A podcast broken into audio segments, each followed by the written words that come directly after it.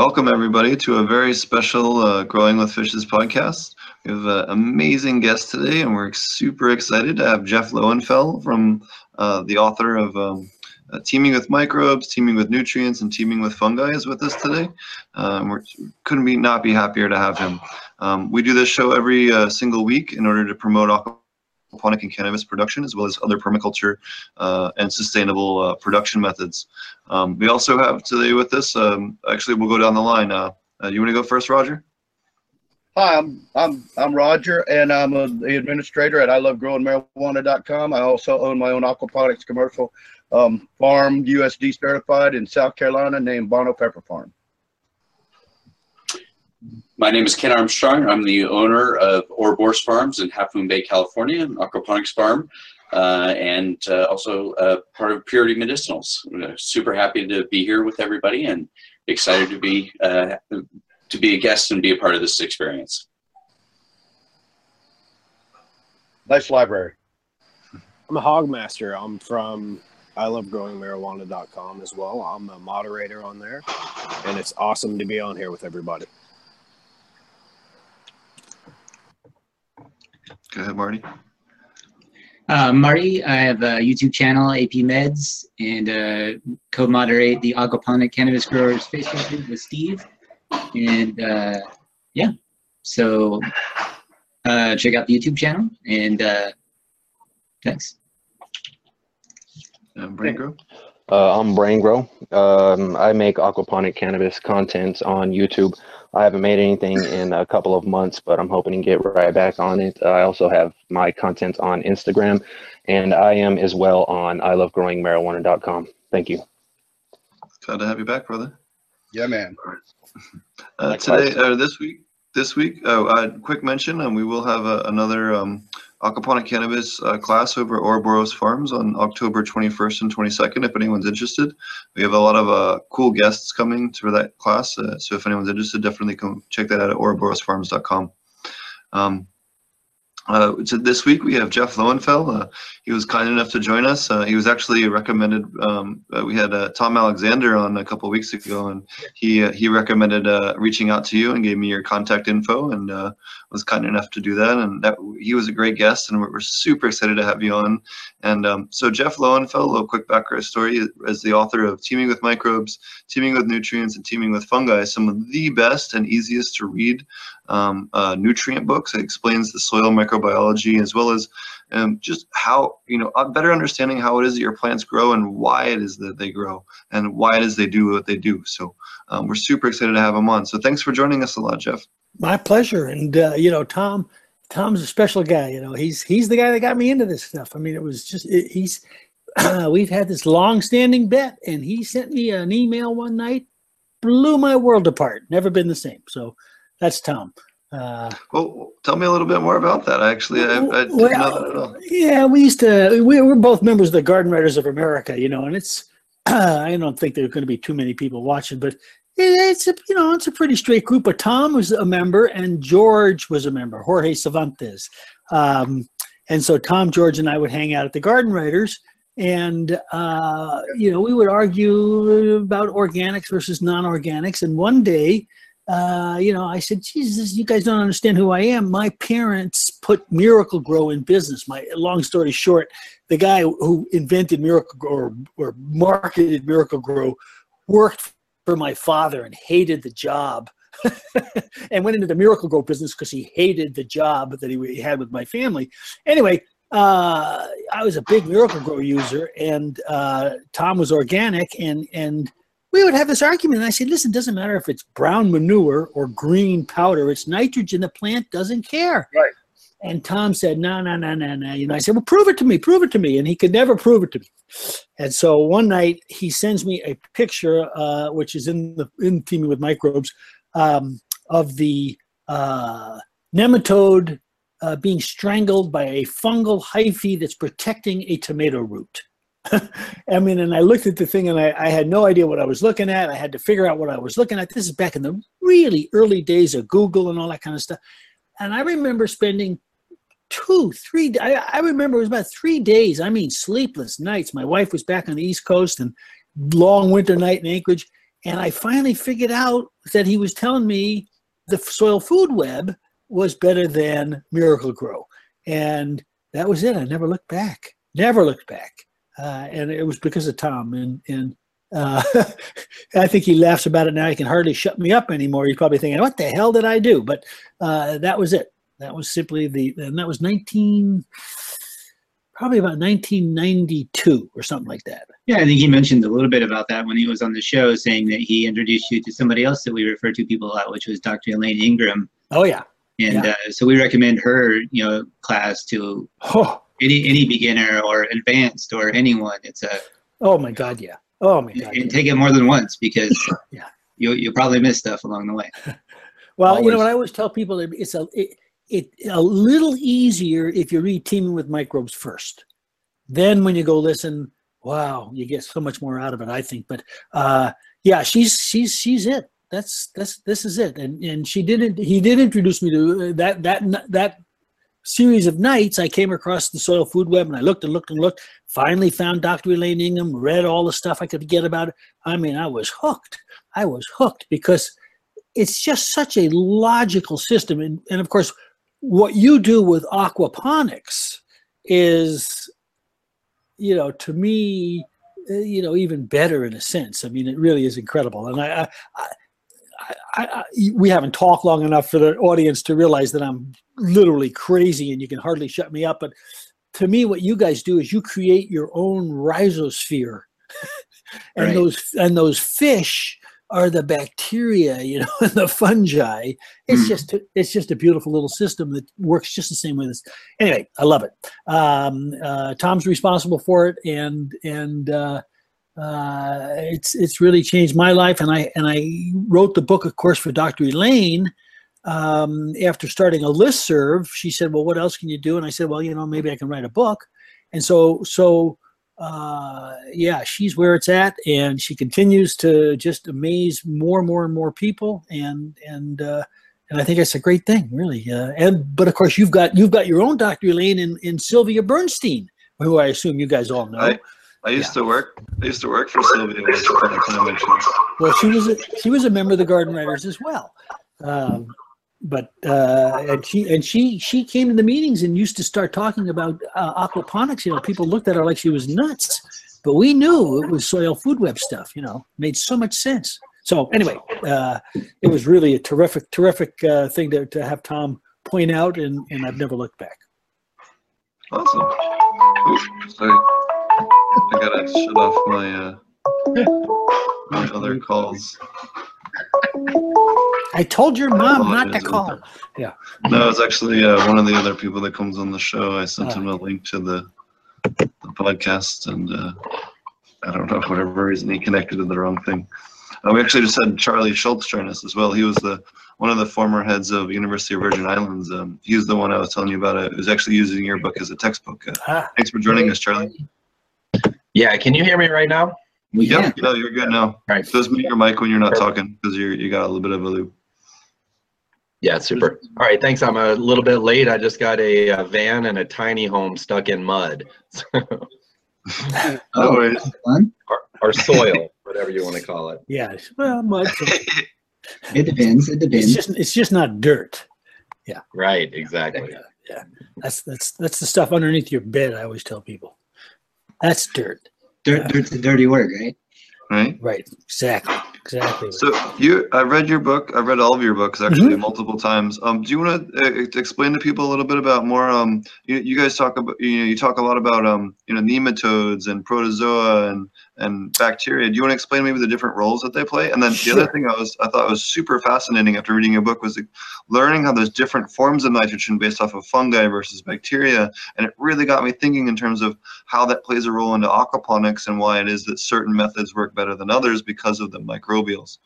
Exactly. Okay. Yeah, I can probably do that in about a. Th- let's see if I can do it in three minutes. Uh, the way the system works out in the wild, the, the reason why you don't need to use Miracle-Gro on the redwoods, you know, that they get to be 500 feet, you know, 750 feet tall and 500 years old without Miracle-Gro, is because what they're doing is taking photosynthetic energy and about 40 to 50 percent of it, and using it not to produce tree leaves and not to produce bark and any of that stuff, but to drip things out of the roots called exudates. Those exudates contain lots of carbon uh, and other materials, but carbon in particular, and they attract bacteria and fungi who need that carbon in order to survive. And so they are attracted to the rhizosphere because the plant is sweating. And then the bacteria and fungi attract nematodes and protozoa. Now, the nematodes are true worms. Uh, they're blind. Anytime you're on the web and there's a story about, you know, a, a, a worm infecting somebody, they always show a picture of a nematode. Uh, they're microscopic, they're hair-like, um, and, and protozoa are the things you studied in 10th grade amoeba, which you never saw, but you always said you did, uh, and pro- and uh, paramecium. You remember those little things? You had to take a little diagram home of this thing that looked like the bottom of a shoe and it and it had a gullet. Those are paramecium, and one paramecium will eat ten thousand bacteria every day, and, and it eats that bacteria and it's able to eat ten thousand bacteria because it digests what it needs and it gets rid of what it doesn't need. And it turns out that what it gets rid of, what it poops out in essence, is mostly nitrogen in plant usable form. And it's happening right there in the rhizosphere, and the plant is very happy. Now, the fungus do the same thing. They get eaten, and they get eaten, say, maybe by a, an amoeba or a nematode, uh, and the fungus uh, uh, left over is also nitrogen that feeds the plant. Okay, now, in both instances, the type of nitrogen is ammonia. Uh, it's just always ammonia. But if you have soils or water that's got more bacteria than fungus, we say bacterially dominated, then the nitrogen fixing bacteria convert that ammonia into nitrate. So there's two kinds of nitrogen. So if you've got more fungal than bacteria, it stays in the ammonia form. And if you've got more bacteria than fungal, it gets converted very quickly in a two-step process into nitrate. So you got two kinds of nitrogen, and it turns out that some plants like they'll live off of either kind of nitrogen, but some like one kind of nitrogen more than the other. So how do we figure that out? Well, the easiest way to figure it out is if the plant stays in the ground for more than a year, then it likes the soil to be more fungally dominated and it likes the nitrate, I mean the uh, ammonia type nitrogen. If the plant is in the ground for less than a year, so that would be a row crop, cannabis is a row crop, uh, annuals, uh, vegetables, uh, those like the nitrogen and they like the uh, nitrate nitrogen, so they like bacterially dominated soil or bacterially dominated aquaponic situations. So that's that's it in a nutshell. Did I do it in three minutes? Well, and that's because the, the, the ammonical is not as available as the nitrate, isn't that why? Because the row crops they need it, it's a shorter thing, so they they use the nitrate because it's a shorter grow period. Where a weed or a tree that you say likes the the uh, ammoniacal is because it hasn't broke down into nitrate, right? Uh, you know, that's that's part of the answer. The other part of the answer is, uh, you know, that the the plant is just designed to take in a different kind of nitrogen. Uh, I mean, and and that's the second book. Uh, okay. Which is, and so and, and but but you're right. I mean, and and and so these plants are adapted, and so when you when you take a nitrogen that's nitrate nitrogen and you put it into a forest tree situation, the tree doesn't do as well because it's not adapted to that. It doesn't want that. Uh, it's not. It, it, it's able to take that ammonical and use it, whereas the annual plant isn't. So yeah, you're right. Definitely. Don't uh, don't plants convert nitrate back to ammonia before they use it? They use molybdenum along with the protein in order to break so, that down. Correct me yeah, if I'm wrong. That happens on the inside. So the question right. is, how does it get into the plant? Uh, and and and that's why I wrote the second book because after I wrote the first book, uh, you know, I was thinking, geez, okay, so now I know how the stuff gets to the root. You know, it's the soil food web where you've got all the little guy gets eaten by the bigger guy and there's all that pooping and stuff. And then I sat there one day and I said, well, how the hell does this stuff get in the plant? I mean, all these years we talk about growing plants and stuff. You, water it and it goes in and xylem and phloem and all that crap, you know. But that doesn't answer the question. How does the stuff get in the plant? And once it gets in the plant, how does it, how does, what happens to it? So that became a three-year quest. I jumped into a rabbit hole and, you know, sort of taught myself what went on there. And and it's fascinating because you've only got 18 elements that the plant needs, not the 65 that are in the kelp that everybody uses. You know, it's only got 18 elements. That's all it needs. It doesn't need anything else. that other stuff probably isn't doing a damn thing. Uh, but any case, uh, you use these 18 elements as i like to say you can't play cards with 18 cards how do you make a how do you make all the molecules that are everything inside a plant and then everything you are. The plants are able to make every single amino acid. We can only make what 10 of them or something of that sort but uh, we get the other ones from plants. So it just drove me crazy and so i thought geez you know if we're gonna if we're gonna team with microbes let's figure out what happens in the next step. And then in the in in, in the middle of a couple of years after the first one came out, mycorrhizal fungi, which was sort of laughed at 10, 15 years ago, people started saying, you know what, maybe we can use them. And hey, look, this one, we can grow this one in the lab. We never could before. And, and then they discovered, gee, you use too much nitrogen and you use too much phosphorus, they don't grow. Well, no wonder we've been telling people they're no good. We're using Cornell mix. We're using super soil. You know what I mean? I mean, how ah, the hell are we supposed to grow mycorrhizal fungi if the plant's getting everything it needs from us? And so people figured it out, and now all of a sudden, people start to say, "Hey, wait a minute, maybe we don't need to give plants everything. Maybe the fungi will go out and get it." And so I, I revised the first book, and then a couple of years later, there was so much information, probably from a thousand to twenty-five thousand papers in a couple of years and I said, "Oh gosh, I think it's time for a third book." And so that's the third book, uh, which is Teaming with with microbes, and and they all fit together, so that as you think about the ammonia, nitrogen, yeah, then you got to think about how does it get in the plant, and then you're right. What happens when it gets into the plant, and how does that happen? You know, what's the enzymatic action? What activity happens inside a plant that we as growers can impact in a positive way? Or put a different way, that we as growers impact in a negative way that we should stop doing. So yeah, it, like that's a yeah, that's all, a much more effective way to put it, in my opinion. Yeah. You know, I feel yeah. like we've been over gardening for so many years in so many different ways that uh, you know obviously we can't just not do anything and expect to get ideal results but the amount of work that i feel like or more like the amount of feed I guess, that we, we thought was standard to give a planter that needed it or that we thought we were doing good with really, you know, was probably a waste in a lot of situations. And, and, and I think aquaponics was really sort of what brought that about for me, like, in, in understanding that it was, it, it was more than just how the plant gets food. Like, okay, we know microbes, you know, they, they help make nutrients more available and feeding the plant is great but there's like layers to it. And I think Dr. Elaine Ingham's class was really sort of like what came together. Well, it's not just that it feeds the plant along the way. Once it develops,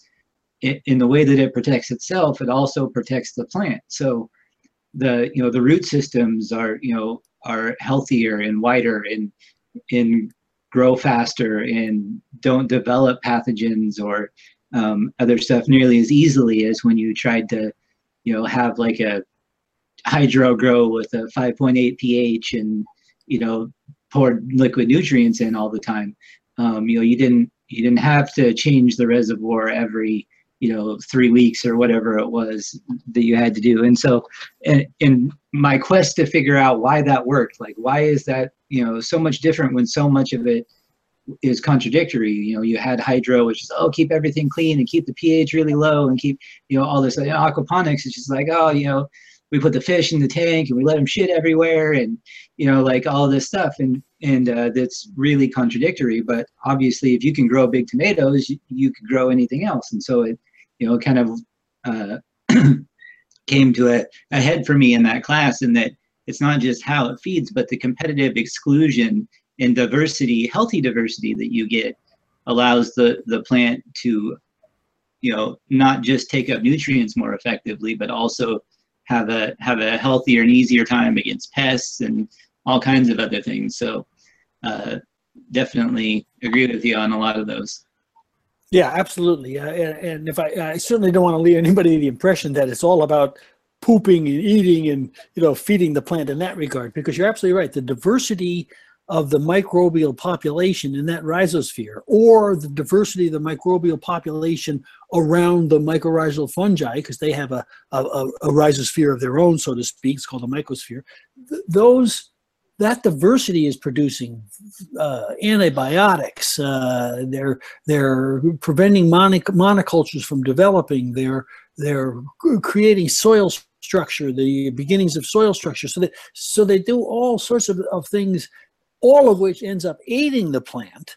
Um, and and I like to think in a in a plant concentric manner you know, and all of it triggered as a result of the plant putting that exudate out there and attracting them all. So, yeah, it's such a beautiful system that that uh, it just makes so much sense. And of course, you know, you guys know as much as anybody else this the the ability to make it a sustainable system uh, is, or at least, or at least to see a goal of sustainability as being achievable, you know, makes the a very very big difference. To me, you know, that was the biggest problem with the other way of growing things.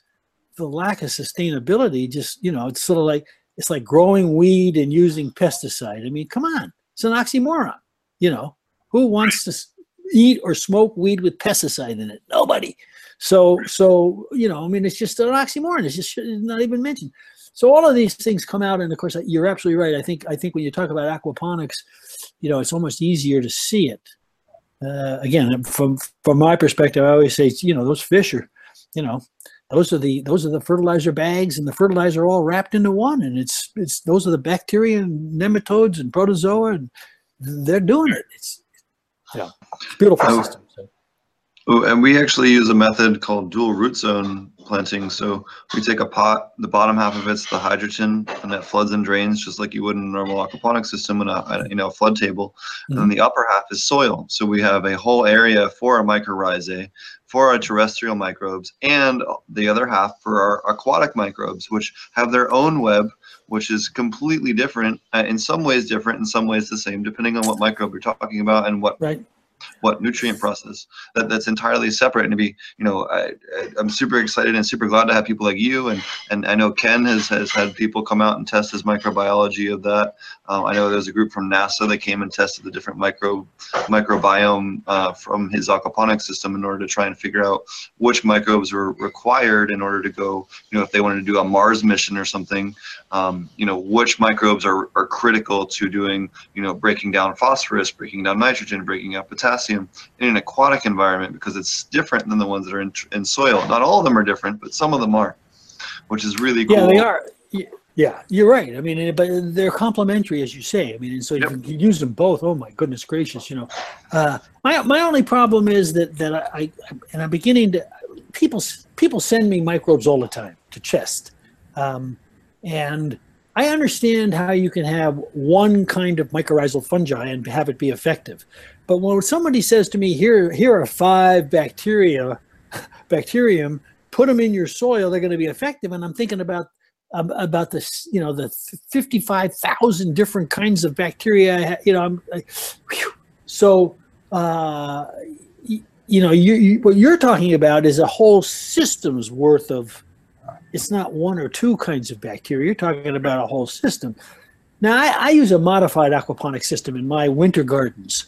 Um, I have, I have uh, what I call koi. They're just 15 cent goldfish that I, that I've kept for years and years and years. And so, uh, of course, when I say my winter garden, here, I'm in Anchorage, Alaska, and that means uh, that I got to pick the stuff up and uh, and bring them in, and they're nine months in my greenhouse, and so I use the the water to to, to feed my plants.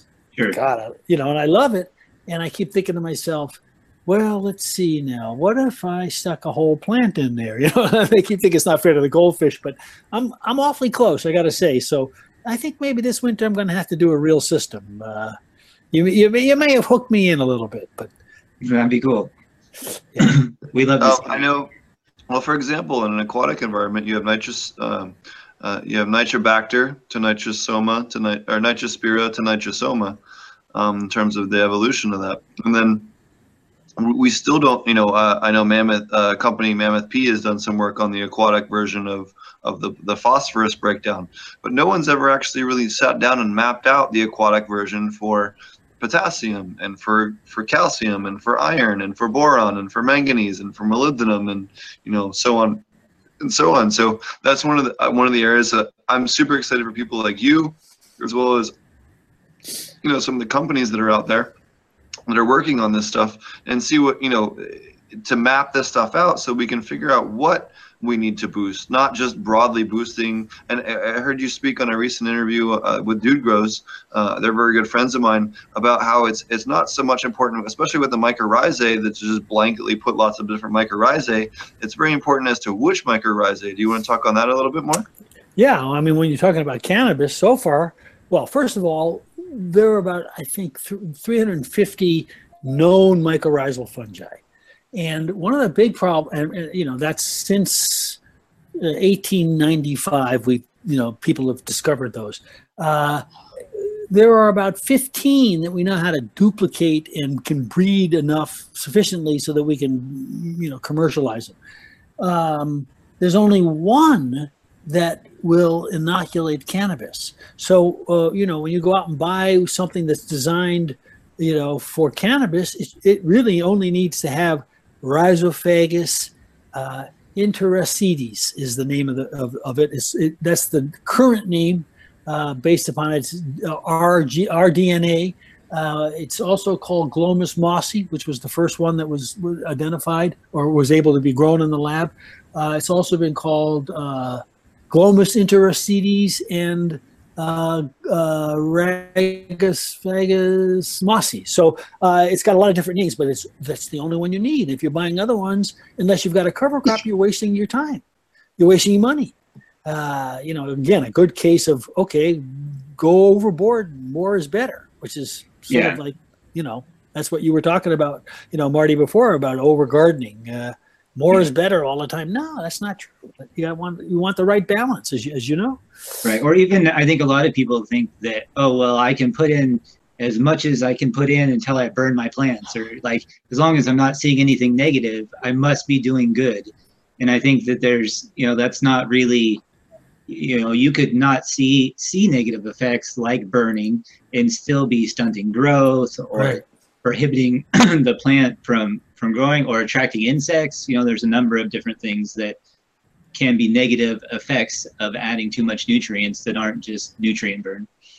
Yeah, and one of the problems I've always had, and I, I, I, talked about this in a recent podcast before, is that how do you tell whether what you're doing is working, you know, in a timely basis? Ah, and and to me, the most important thing is am I increasing the microbes? Am I supporting my microbes, or are my microbes declining? Uh, I want to I want to know that, and that's always been the big problem. Now, I can send in to Soil Food Web Lab and find out whether I've got a fungal versus a bacterial dominance, uh, but it takes you know takes some money, uh, and it takes a, a, couple, three, four, five days. Uh, I want to you know I want to know right away in the field, and so lately I've been dealing with this a gadget called a microbiometer, um, and you you take a soil sample and you you mix it right up there in the field, and you put a drop on this little card, and you take a picture of it with your with your cell phone, and it tells you gives you a number for what your microbiomass is. So if I am putting compost down and I take a test afterwards and I've got a higher microbiomass, I know that compost is doing something. If it's got a lower microbiomass, I know I've done something wrong. So those are the kinds of things that that, that I'm looking for. How do you test? Uh, how do you how do you do it in a, a, way that we can all do it so that we can we can tell for example this is what i'm really looking for and, and, and that's why i mentioned this company and it's if you go to microbiometer.com you'll see it when the inventor tells me a cannabis plant is going into a flowering situation, its exudates drop. oh my gosh, if we can measure that with this gadget, and he claims we're going to be able to, well, then all of a sudden, you know, we picked up a piece of information that we can use for something to happen before it happens. Whoa, Right. I want to know that, you know, or let's take your fish. At some point in time, that poop becomes usable, that urine becomes usable. You got a couple of week period where it's not. Sure. Uh, and there are things that happen at the period of time when it becomes usable that increase the microbial biomass. If you could measure that, of course, you guys know it takes two weeks or whatever the time is. Uh, wow. But there are things we can measure, I hope, and do it in, with enough people so that we can get new tools. We're not going to get help from the government in this cannabis field. We're going to have to do it ourselves. And we're going to have to do it in crowdsourcing. That's that's what I'm that's what I'm getting at. You can't send Jeff Lowenfels a microbe and say test this. You got to send you got to send 35 people and say test it this way using this instrument and these parameters. So anyway, yeah. Well, I think it runs kind of a nice parallel against some of the systems that Ken is running at his farm over there. I know he has, uh, you know, the cameras that look down onto his plants and um, and reads the the plants in, in all kinds of different ways. What is it, Ken? It's like growth and um, a number of different things, right? Uh, yeah, those cameras they can measure temperature, CO2 levels, humidity, uh, red, green, blue, par light, um, and, and a variety of other parameters.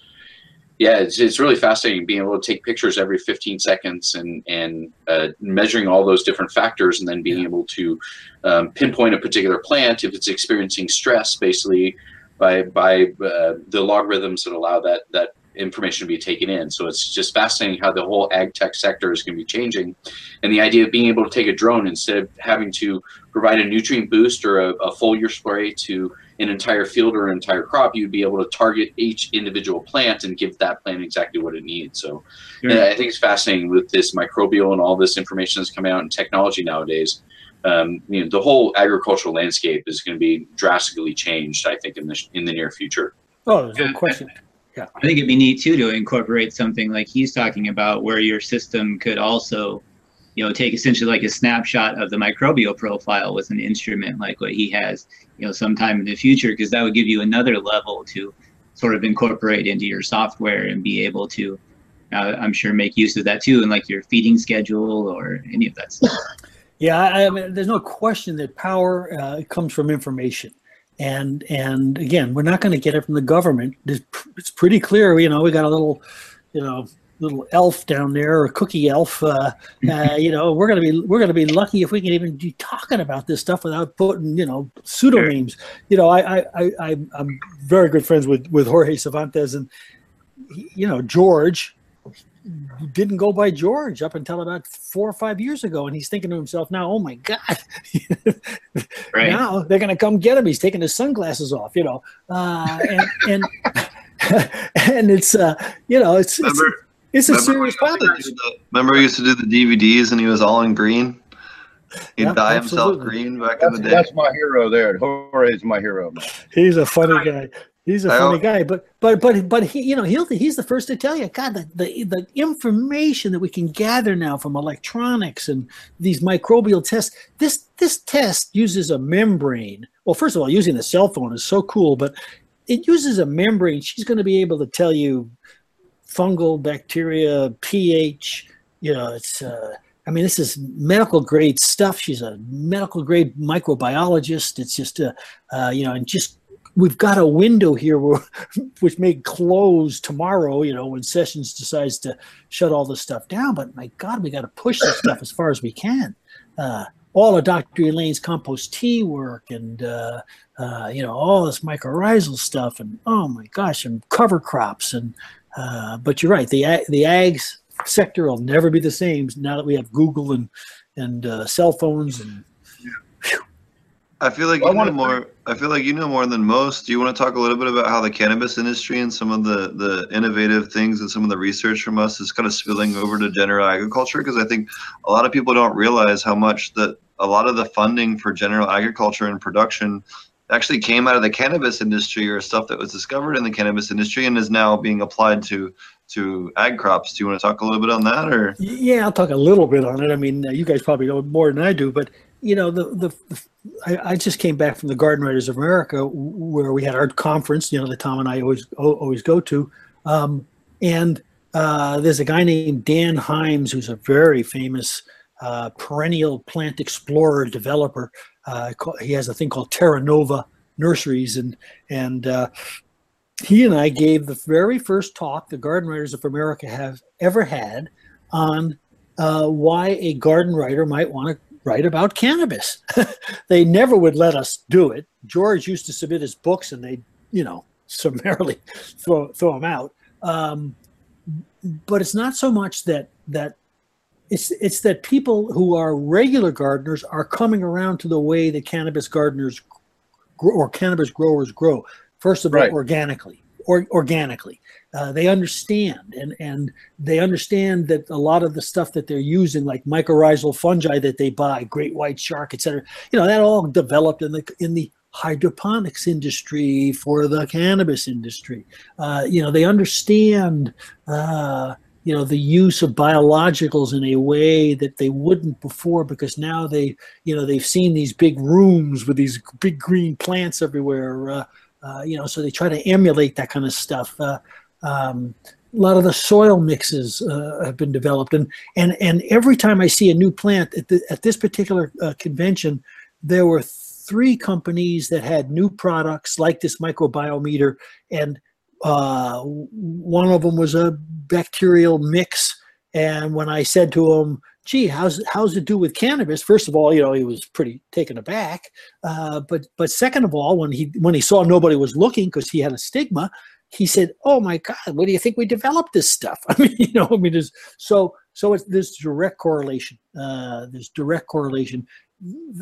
There's a mycorrhizal fungus um, that I use from a guy in Rhode Island who's a pumpkin grower. Um, and, uh, you know, I, I know where he got his advice about his mycorrhizal fungus. It came from a guy who develops a product that is used by almost every cannabis grower or was for a long time. So uh, there's a there's been an incredible infection of the home market with cannabis techniques and you know you look at the grow pots those aren't those aren't for my dick. those those grow pots are definitely for the cannabis field. I know the guy, you know, um, you know, but people use them. So uh, you think about the, um, you know, the netting. Okay, you know, I mean, uh, where did that come from? That you know, that wasn't for my nasturtiums. Uh, so a lot of this stuff is, is, and then of course you go to every town in America now that were particularly where it's legal, uh, and there is a grow store. What do we used to call them? Hydroponic stores. Right. Um, they're not hydroponic stores anymore. They're grow stores, and they've got as, as much soil stuff and soil food web stuff as they as they have hydroponic stuff. Um, right. So yeah, we have, we have lots of them. Like there's probably ten of them within you know the little Rogue Valley right here. There's Absolutely. maybe even more than that. Yeah, there's, and there's and yeah, and they say that cannabis. Uh, they say, I mean, I, have sort of coined the phrase and, I, and steal it and spread it. Cannabis is the next tomato as far as the home grower. Sure. Uh, it's a beautiful plant. Uh, there are infinite colors and varieties and shapes right. and sizes and tastes and smells. Some have leaf color, some have flower color, some are tall. So, you know, this is a landscape plant if I ever saw one. This is a deck plant. And what we've discovered in the in the gardening field is that people are growing in pots now. They're they're growing on their condo and their decks. They don't have big farms. They don't have big houses, and this is the plant. This is it. So yeah, it's exciting. Very exciting. So we often we often talk about silica and the importance of silica. Do you want to talk on silica a little bit? There's some people out there that still don't think they need to dose it, which I think is kind of goofy. Well, uh, I mean, let's start with soil. I mean, the silica is phenomenal for the soil. Uh, it just it's just good in the soil. It makes for good soil structure. Um, silica, you know, is a carbon a, a carbon twin in a sense. Um, and and uh, you know there there are some people who claim it's an essential element, uh, and and so yeah, you should include it. Is it one of the 18? Mm. You know? uh, what do you think, Roger? Well, I, I, We'll wouldn't- leave it to. I think that If it ain't one of the 18, you should have 19. Yeah, we'll, well, we'll, we'll put it that way. Yeah. well, the, well, the other thing is, uh, you know, you have to take into consideration not just the plant, but this, in my case anyway, the soil food web critters that feed the plant. And it might not be the nematode, you know, it might be, a, you know, a springtail way up on the top, you know, that that does use silica, you know, or a uh, uh, a sow a bug that uh, you know that that uh, circulates its own urine because it needs copper so badly uh, you know that it eats its own poop because it needs copper you know. So uh, you got to keep an open mind about this stuff but there are only 18 uh, and and if you did not have silica at all would you be able to grow a wonderful plant? Yes. Uh, does it seem to make a difference? Yes. Why? I'm not so sure. I'm not Okay, so sure. and a half So- then. I've read some really interesting white papers where they took um, side-by-side crops, both cannabis as well as a few other vegetable crops, and they actually showed a difference in gene expression in, in genes that specifically corresponded to heat stress and disease resistance and, and, and the plant's immune system, and that the silica played a role in gene expression specifically, uh, which I found was very interesting, and I was kind of curious to, if you had any thoughts on that. Yeah, I mean, you know, how does it get in? How does it get inside the cell? Uh, it doesn't, I don't think. Uh, you know, it's certainly maybe in the cell walls, but you know, does it trigger the signal? Does it bump against uh, particular kind of uh, you know membrane protein uh, and cause it to do something? I don't know. I don't know. It's not something that I. But I can tell you what. I'm I'm I'm going to spend a little bit of time uh, this weekend taking a look at it. Uh, Ah, Yeah. see, the next book will be teaming with silica. well, you never Figure know. I. I might have to. I might have to. Uh, you know, put a special, a special uh, edition of Teaming with Nutrients out. You know. Uh, I'm kind of hoping to see if you ever end up doing like a, a teaming with aquatics or something to do talk about aquatic microbes. You know, here's the problem. When you write it, when you write a book, you gotta, you got, you go into this little hole in the ground, a rabbit hole, and you're down in that rabbit hole all by yourself. And you know, every now and then, you, you, you know, my wife, I could hear my wife saying, "Time to eat." Oh, no, oh shit! I got to come out of the rabbit hole. You know, and then I, I got to leave everything. You know, where did I, I read this, and where is, uh, you know, so you never want to leave the rabbit hole because you lose yourself, you lose your place. And so you spend three really unpleasant years with yourself in this little dark rabbit hole. And then you get out of it and you go, I am never going to do that again. And for the first book, that lasted about six months. The second book, that lasted about a year. and for this book, it may last the rest of my life. I don't know. well, you've got Uh, a solid You know, collection. you go that route. You've you've got three good ones in in the bank, so nothing wrong with that. nothing wrong with that. Well, I appreciate it, I, I, but I always tell people it's not it's not me; it's the subject matter. You know, I, I caught the organic wave on that first book, uh, and the wave is still going. It's getting bigger and bigger and bigger. I mean, I never thought, but when I was writing that book, well, I did. I thought it, but when I would give talks, people would laugh at me, and so I stopped. I stopped saying it. I, you know, we walk into a Safeway today, or a, whatever your supermarket is there's an organic section there and it's it's it's it's, it's like the blob it's getting bigger. You know meat you know milk vegetables you know. I always like to go up to my manager you know at the beginning i used to say what do you think? We only like some of our food organic? The rest of it we want chemicals? You know uh, but I I just want to reverse it. Like if we could get 10% chemical food and then 90% organic food throughout the rest of the store, then I would be happy. Like, well we're getting it we're getting we're going to get 100% yeah, it's getting organic. closer.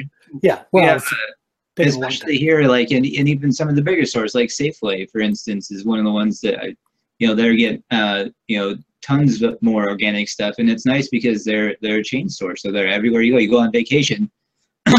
we know if we can't find a natural food store, at least we can find a Safeway and be able to get some pretty good options. So, we're going to be able to get aquaponic fish, a little label. I, I'm spoiled at Soon home. Enough, have all these actually. tomatoes and lemon cucumbers and all this That stuff. would be and amazing. But Yeah. we're working on the fish side of it too. Yeah, we're working on the fish side. Yeah, I know we're we're working on a different type of uh well, well I shouldn't mention this yet, but Yeah. we're they're they're well, you guys saw how the the the organic certification of if you guys are following that today, the organic certification looks like they're gonna deny aquaponic and hydroponic growers. So we're gonna have to set out our own standard that's still, you know, highly pure and, and accounts for all the things that would normally be consumer concerns. Uh, and, and you know, if they're gonna deny us organic, we have to come out with our own. Well, I think. I mean, and I think that's probably almost in a way better, um, Mhm. Because I think you get to control it a little bit better, but uh, you don't have to Not pick up the that, baggage. Current organic doesn't account for carbon footprint or a whole lot of other things that are now actually additional factors beyond just the stuff that they were originally, you know, trying to, to address when they originally set out with that, that standard. So I think we could do much better than the organic standard as it stands now. Yeah, yeah, and, and it'll, it'll be an interesting.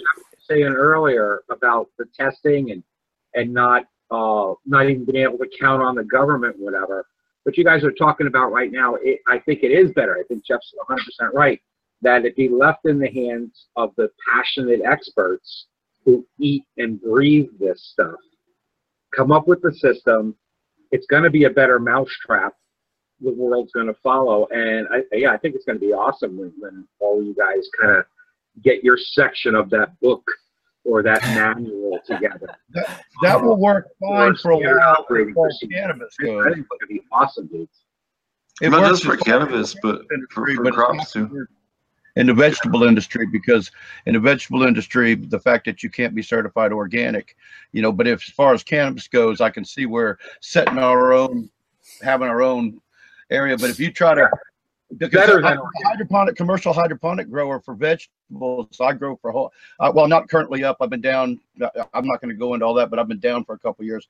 But my, my farm, I grew for Whole Foods. Okay, I grew for Whole Foods. And in South Carolina, you can get registered using the hydroponics as organic. But unless you do that and go through four years of uh, qualification, you're considered conventional. So I have to sell my produce in a lot of times for the same price as a guy that's a row crop, and he's not spending anywhere near the money or the quality of the fruit. It's, hmm. you know, I, I surpass their quality. I mean, Whole Foods love my peppers. You know, I'm a pepper grower. I, I, lo- I specialize in peppers. I love peppers. Love to cook. But I just wanted to throw that in about that when you were saying, you know, we create our own niche. That, but that's only going to work in the cannabis industry. It's and, until maybe you know another 20 or 30 i'm not saying never but you know because never is a long time. But right now as far as i'm i, I know I, i've been affected by that in my own business. So i know it's going to be a real tough sell to ever have our own hydroponic or aquaponics niche that they consider where they're going to pay you more money like they do organic. Because if you got that organic certification you get two or three times as much for your produce right off the bat. I think that you know when you start with a plant like cannabis already, you know, we touched on the the fact that it's responsible for a lot of research, and part of the reason is because people are willing to pay so much more for the product itself. You know, people don't pay you know two thousand dollars a pound for indoor tomatoes. You know, but they gladly will for quality medicine, and especially in the right markets. So, um, you know, I feel like just the the fact that it doesn't really cost all that much different to grow a tomato plant versus a cannabis plant, but you have such a drastic difference in cost that uh, you know it really allows for a lot of that research to happen and be self-funded. Whereas you you you couldn't really do that if you were you know growing corn or something like that because you're just trying to make a living on the profit selling your your stuff at you know subsidized extremely low costs and uh, and so which I think is part of the reason why a lot of cannabis growers are concerned about legalization and large farms and the you know the price dropping out um, in, in a lot of places. Even though we haven't seen that, like even in Colorado, you know, it, it sort of dropped initially and has stayed down pretty low, but it hasn't gone to the ten dollars a pound that you know a lot of people were freaking out about it going to, and. Uh, but but I do see that there you know there's probably a line in there somewhere you know as we get more commercial and at you know more of that stuff happens there's you know i think at least the potential for for another price drop and with more more states that come on board and I think things will Yeah. really change if we ever get, you know, actual lift of prohibition to where, you know, you can open up state lines, for instance, in, uh, you know, a state like Nevada that can't really meet its own needs in terms of, of cannabis uh, can go next door to California, which is, it's always done anyway for since forever. um, you know, to be able to just legally transfer those like you can legally transfer tomatoes. You know, there's, uh, I, I feel like when that happens, there'll be such a, a large boost that, that that might be a time in which you could see that fall in the market. But um, I, I do think that it's uh, it's interesting that you, you have such a similar cost in terms of growing a plant versus what you can produce and and sell that product for. If you have a you're trying to run a small farm and you can all of a sudden sell a product that's you know a thousand times higher in price then it makes it a lot easier to become sustainable even if you're just a, a, a small place you're not just selling kale or peppers or whatever and like roger's talking about you have you know you can sell your product for three to four times as much by getting it labeled organic or all of those things it's that same kind of effect to where you know you need that as the small grower. And i think it sucks for them to take away you know just to say to deny it to say that if you're aquaponics you're going to get denied. If you're you know hydro you're going to get denied without even really factoring in what it is just with a generic label on it. Is really going to is again On that note, though, I mean, the- The USDA just did a research study on the microbiology of both soil and aquaponic systems and organic hydroponic systems. Guess what came in third of the three? Hydroponic organic. Okay, guess what came in second? Soil. Guess what Right. came in first? Aquaponic. Yeah. Guess what comes in double soil and aquaponic? Dual root zone, because you got both. So to tell me that dual root zone aquaponics is not organic is laughably stupid. I have double the number of organic microbes in the soil zone of a soil or a hydroponic grower. How are you going to tell me that's not organic? So, so do you? The only Yeah, thing I've got to say real quick about that, because we've been building on this real quick for, so I can let Jeff get back in here. Um, is that, you- yeah, but the still thing is still, not everybody is using totally organic stuff in their aquaponics. So you got to get that level of where they've got to use, like some of you guys are totally like Brain Grow. He's 100% organic. Does everything he adds to his fish are all organic, right? So I just wanted to throw that in. And Jeff, I saw Jeff start to open his mouth. No, I was just, I, I mean, I was just thinking, I, th- I think the aqua, aqua, aquaponics gets painted, you shouldn't be lumped with hydroponics. Let's put it that way. Yeah, Um, I agree too. And I'm a hydroponic guy, so I Well, agree. In aquaponics, we rely solely on our microbes. They're the single most important aspect of the entire grow. Without them, the whole system collapses immediately.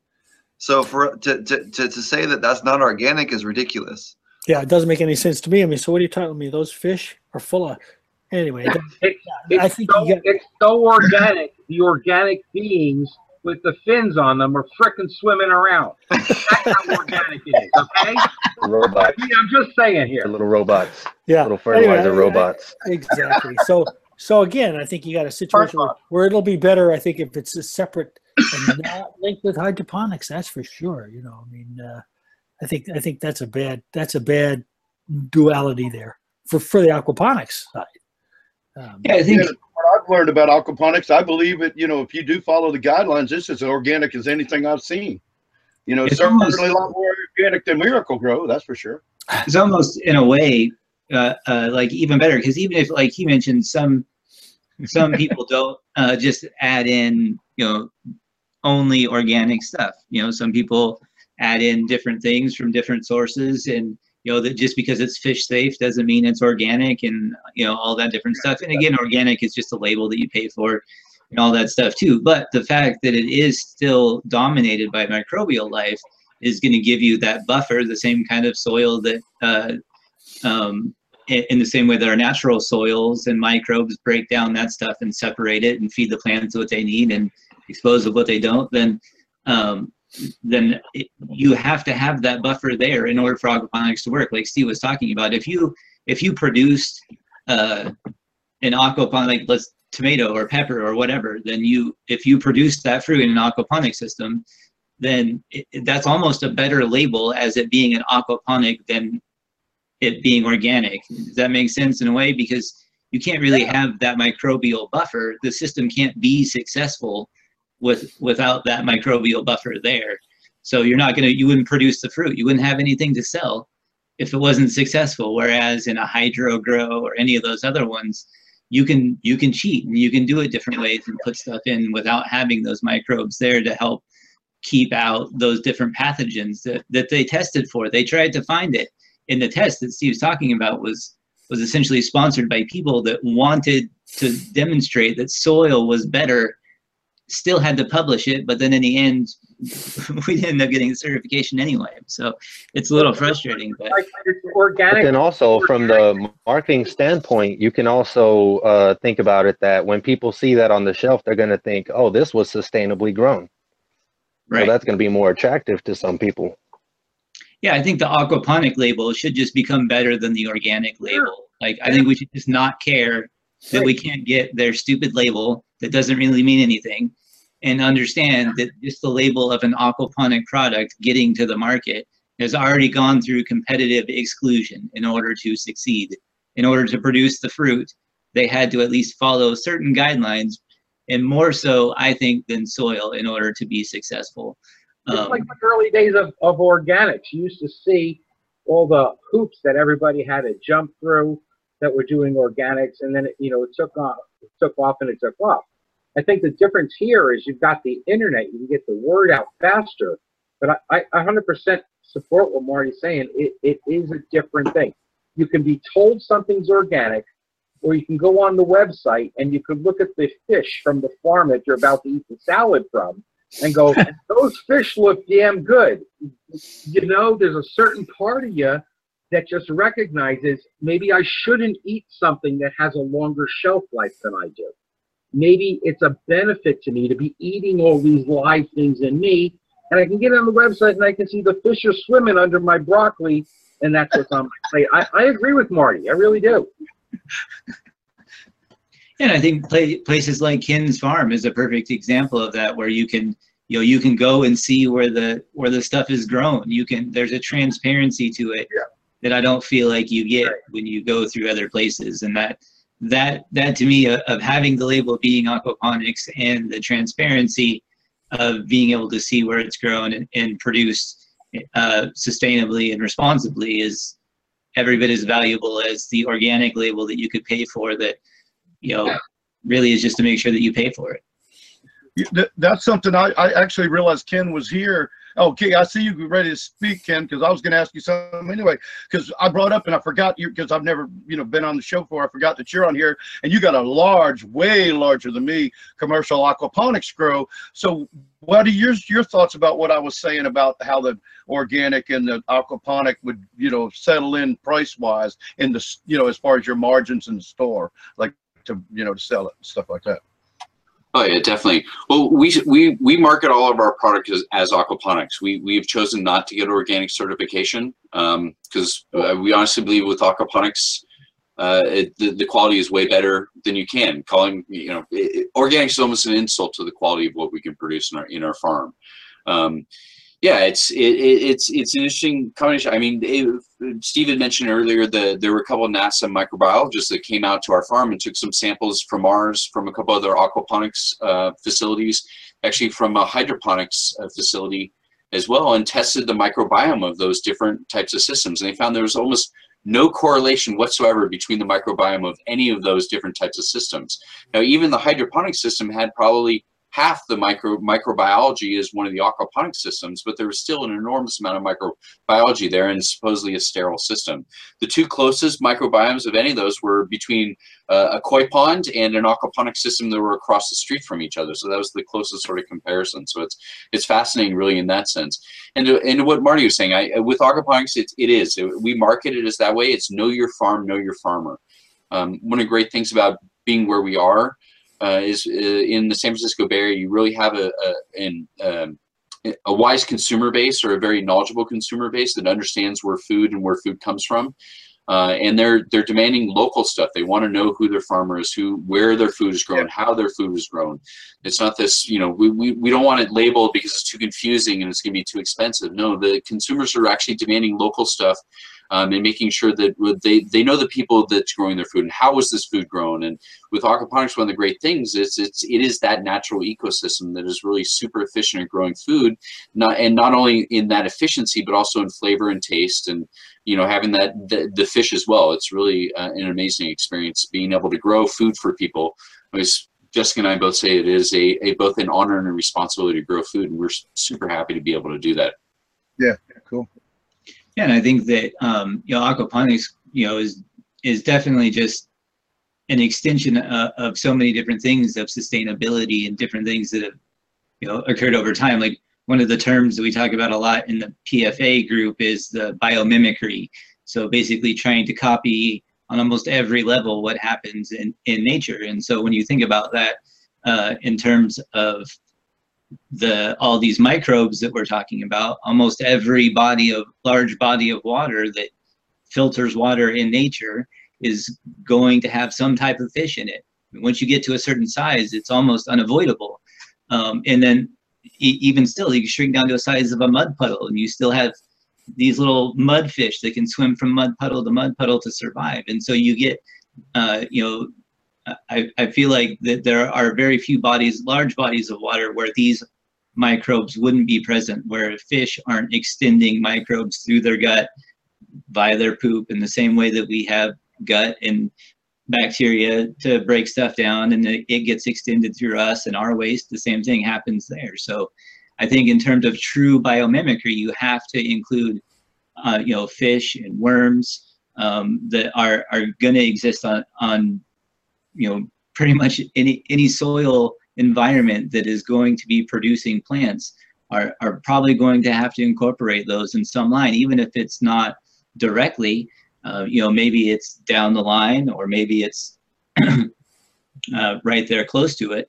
Um, but that extension is going to happen. So I, it makes sense to me when we test these environments and find out aquaponic systems have a higher diversity because what's creating diversity is constantly in the system and making it more of an ecosystem that you can expand on. So you can have fish in the tank and worms in the bed, and uh, you know, like Steve talks about with the dual root zone, we can add a soil layer.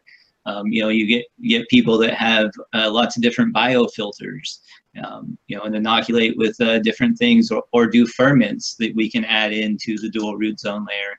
Uh, like Brango does does a ton of that stuff on his channel, and so I think when you start incorporating those those different elements of, of how nutrients get broken down, that's that's when I feel like it starts to really come together for me and in, in understanding like if you're really going to be like especially like an indoor gardener or try to um, try to create a system of your own it's going to have to be pretty broad. It's not going to just be a you know a simple thing to get a lot of success. You know you think about how complicated nature is, it there's layers to it. So I feel like that's why the dual root zone is successful, or or even larger systems like Ken has, where he has a lot of different. Uh, you know, you have the black soldier flies, you have the red worms, you have a lot of different things. Even though they might not be in the closed loop, you bring them into the system at some point via teas or feeding or different stuff, and uh, just copying what happens in nature becomes uh, you know, you can definitely do it at different levels. It can be really simple or really advanced, but I feel like the more advanced you get and the more you copy what happens in nature, the more success you have and the better the plants look and taste, Yep. smoke, whatever. Jeff, do you want to talk a little bit about on that on um, as far as molasses and then I don't know if you have any experience with mol- uh, lactobacillus ferments. Do you want to talk about those either one of those or both ideally? Well, yeah, you know, I don't. I'm not really. I I use compost tea and I use compost extracts. Uh, I don't use EM. I, I, you know, I've tried it. Um, um, you know, uh, to me, I want diversity. I want numbers. I want mass. I don't, you know, and and I find that the EM it's great for bokashi. You know, it's terrific in the wintertime for when I get things I can't get out to the compost pile. It just doesn't have the big diversity that I want. And and you know, I I'm, I'm pretty sure that I that I've got those 14 different microbes already in my compost. Um, So one of the things that we found that, that works really good for is actually isolating some of the proteins for the plants, especially for chlorophyll specific proteins. Uh, a- and, then introducing them into the root zone, we found that it that ha- actually will readily uptake pretty quickly And- via the root system. and how do you how do you isolate them? Uh, using uh, lactobacillus, actually, lactobacillus will actually Mhm. pretty readily break down uh, um, a lot a lot of different plant sources into phytocyanin, Mhm. which phytocyanin is your your your base protein for for a lot of your chlorophylls, chlorophyll A and chlorophyll B at least.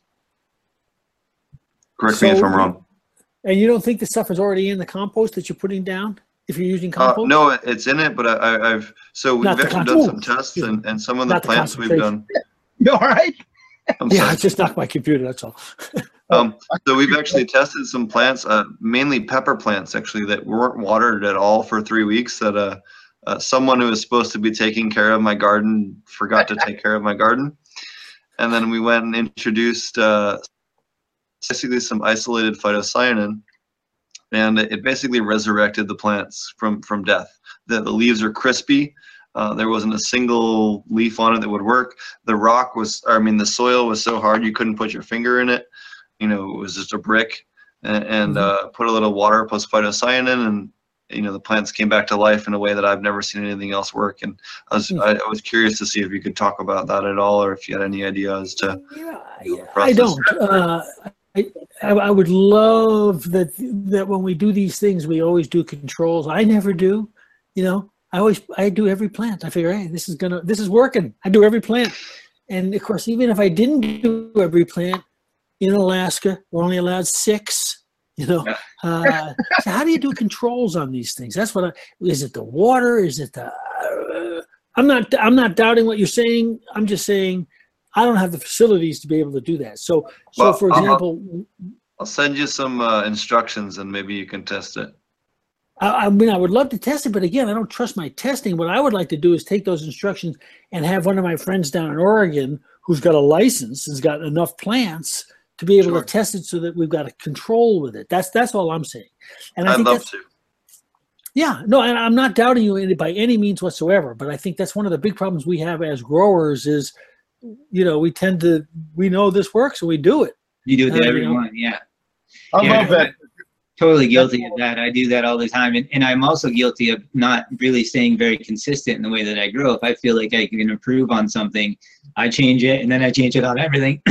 so I don't think I've grown the same way twice in a way that I could really say that like this way is better than that way. Like they've all had certain measures of success, but I'm always I'm always hesitant to like say that one thing was better than the other because there you know like you're saying like I only have a certain number of plants to grow it. So I have didn't have a control group. You know, I'm, I'm probably my biggest critic in that way because I'll I'll never be like, oh yeah, well, you know, you definitely should do that because I did it this way and that way and it turned out like this.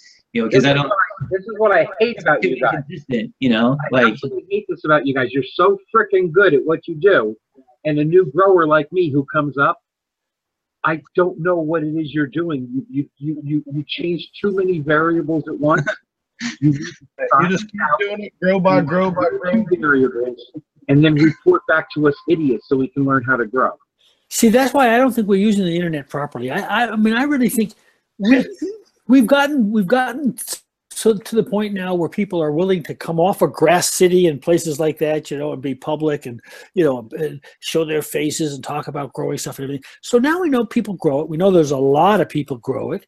What we wouldn't it be terrific if we got like 20 different experiments and you just pick one don't you don't do all 20 you just pick one of the experiments and we get 10,000 people to do these experiments and we come out and figure out what the answers are. I would love that because because what what we've got now is uh, you know some really good things that are working but we're not positive why and we need to know better and some people have the tools and some don't you know some people have access to dna genome sequencing and other people don't you know and so we need to design these experiments for the average person so that we can test them and try them out and Right. see if work. Well, we do a lot of that. We we have a really great thing at I love growing marijuana.com that that we when we I've been teaching there for three years and and what's happened is we've gotten the following of membership if we tell them that we're trying something like I did this past year or so I've been experimenting with very shorter much shorter photo periods like 1410 so I'm vegging at 1410 and I've got like 25 30 people on the forum growing at 1410 now I decided this year I'm going to I'm to lengthen it a little bit. I want a little more strength you know, uh, in my in my you know, so I, I don't believe I'm getting the I'm getting the root zone, but I'm not getting the I'm not getting the, the the the top growth as much as I'm you know the strength. Although I don't want a real woody plant anyway, in my opinion. I don't want my plant to get super woody, but I see a lot of real woody plants out there, and and my, my stuff's droop always drooping because it's you know it's you know it's not I guess I don't give it enough nitrogen or whatever. But it's funny you were mentioning that earlier too about not doing so much anymore. Like, and I love that you say it almost. I, am glad because before talk to you that much, I've seen stuff about your books. I don't have your books. I'm going to buy them, and uh, for sure, no doubt about it. Um, but I, I love the. I feel like I I kind of do the way you've gone through your your growing, even though you've done it for decades, a little bit longer than I have, being out somewhere you can do it.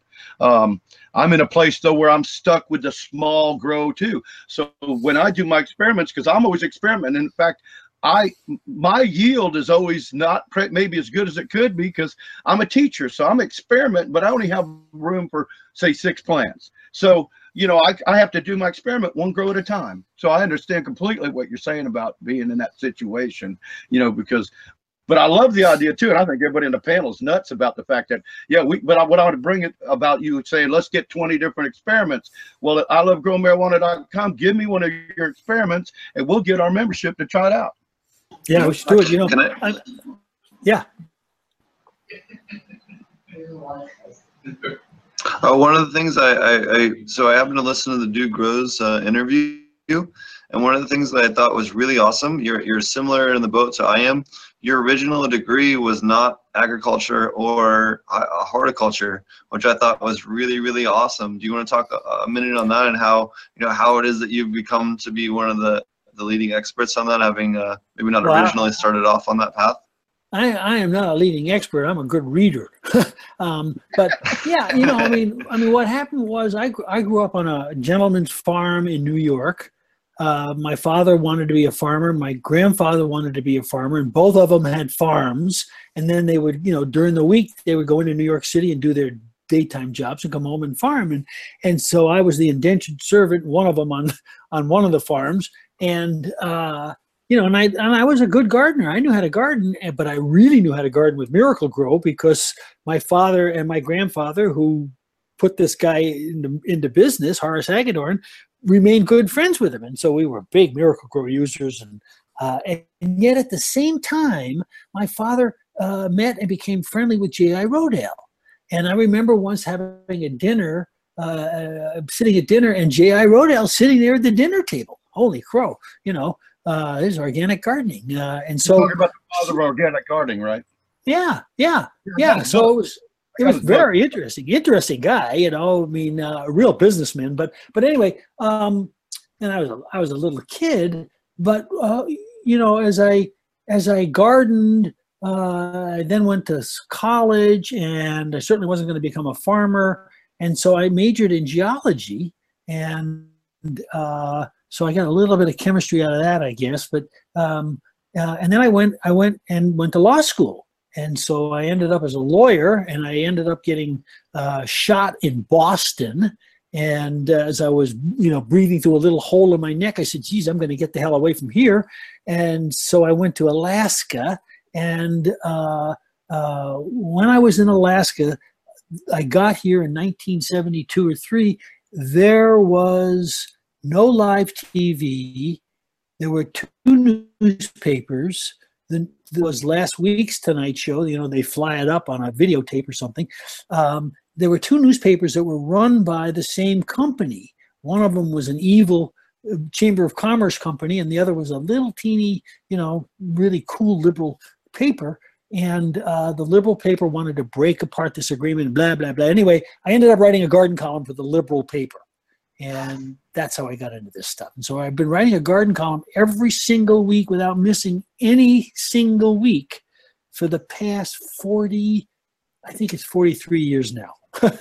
and in fact, I'm sitting here thinking, oh God, I got to write a garden column, you know, for this weekend. But um, uh, aquaponics. There you go. yeah, well, I'm thinking about it, and I, I have written about aquaponics before. And when you think about the books, the reason why I think the books work is because when you write a garden column, they're about 750 words long. Now, when you go to these books, you'll look and you'll see there's a black line, and then there's discussion for 750 words, and then there's another black line, and then there's discussion for 750 words. And so they're like little articles, and and God knows I've written enough of those. so I, I don't know much else. I don't know anything about geology. I don't know anything about law. I know very little about gardening, but I know how to write 750 words. you know, in, that- that's relatively clear. So that's that's that's why the books work, I think. Uh, and I always tell people start with teaming with microbes because that's really the that's the seminal. Uh, and if you don't like that book, I'll buy it back at three times the price. Pretty gutsy. Uh, you know, I've been saying that now for since 2006, and I've taken back none because nobody ever asked. So I'm hoping that you're not homeless and you don't buy 300 of them and then, and then write me. But um, He just Yeah, I- had to find a place to live in the Bay Area, so he might need to extort somebody for money. So Yeah, yeah, I did. I move into my new place in the Bay Area tomorrow. So ah, there you go. Yeah, there you go. Well, my son lives down there, so I'll, uh, you know, I'll, I'll have him watch out, make sure you don't uh, if he raid the. if he ends up dry for a minute, let me know. I'll help him out. All right, I will. He's he's unfortunately he does not partake, but uh, he used to. Oh, okay. He used to. Uh, it's always sort of a fun thing. But um, so yeah, so these books are kind of fun. Um, but people need to understand that you know nothing's static.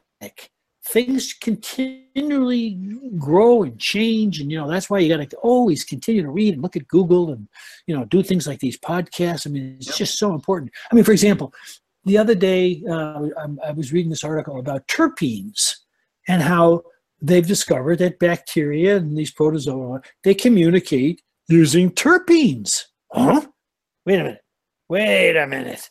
Does that mean we've got an opportunity here somehow by fiddling around with these microbes to dink around with the terpene content? of- Hmm. Yeah, it makes you start thinking about some of these things. You know? You know what's really funny on that note, because I haven't had a chance to read that paper yet, but I'm, I'm going to go research it now, is that I've always, always watered my plants with, when I do bubble hash, I always take the leftover water at the end after I, you know, filtered it a Yeah. second time, and I take it and I pour it on my plants. And I've always noticed my plants that I do that with are always more, have a higher trichome count every single time I do that. But you explaining that makes it 100% sense now as to what's chemically going on because it's taking those terpenes and then just breaking them down and converting them back into the terpenes that they're using It could because be. it's already got a, an easy base to build from. Well, that might be it, but we have to find out whether that's really, really true. I mean, it's a, so. For example, uh, I read an article that they they've discovered. I think it's uh, manganese. I can't remember the other one. Two of the nutrients that if you get them down in the rise, and I just read it, it was like three or four weeks ago. If you get them into the rhizosphere, they change the terpene content uh, and they increase the terpene content in certain areas, and so you can you get a better tasting weed by using. I mean, ah! you know, if this is true, and of course it must be. I mean, because it just makes too much sense. You know, we know that you can taste the Miracle-Gro when you use Miracle-Gro. Weed that's grown in Miracle-Gro, you can it just it ta- you can taste it. Uh, you know, so Oh yeah, we- for sure, for sure. you know so we know that if we put certain things in and if we get the right nutrients in the right proportion you know and it all goes back you know it's like you so you go back to your albrecht you know your ratio of of nutrients to each other uh, and then maybe if we think around with those a little bit we end up with different tastes and stuff but but again we're not going to get any of this crap from the government we got to figure this out ourselves So you said manganese, and you didn't remember the other. Is the other one a micronutrient also? Yeah, well, yeah. Uh, don't quote me on what they are, but I'm going to look it up, and when I find it, I'll I'll email it to you guys. But um, because it's a very recent article, it was in Science News, I think. Although I can't imagine why they would write about. I have it. all the- molybdenum, manganese and molybdenum are the two that I've been lately hearing a lot about. Yeah, I'm not sure it was molybdenum. Okay, but- molybdate, molybdate and manganese, or Well, I- We'll have to look it up, but but but in any case, we'll, we'll Google it out and, and, and see. But th- those kinds of things are out there and ready to go, and phew, you know, and then you start thinking about th- the microbes in terms of uh, the the practices that we do. You know, so so we know that inside these individual cells there are all these enzymes that are creating the proteins that are you know do so these enzymes are crucial they are proteins but they're crucial. Um, and and every single cell has thou- tens and hundreds of thousands of these enzymes and you know and they operate best at what temperature you know that's the temperature we want to try to grow our weed at. Those are the kinds of things we want to be looking at and looking for. I think that i think that i think the temperature was 76 degrees. I think that's what it was. It was you know you get up towards 86 degrees and 90 degrees the plant begins to shut down. Enzymes don't work the right way you know? So so those are the kinds of things we need to start looking at and and and and uh, and sharing and, and testing and because we're going to come up with such an unbelievable uh, end product you know that uh, uh, it's just going to be the be all and there with, with all it's just it already is in a sense When you wanted say to, temperatures, are you meaning temperatures in the root zone? Are you talking ambient temperatures? Are I'm you talking- talking, the yeah, leaf talking- temperatures at the active photosynthesis sites?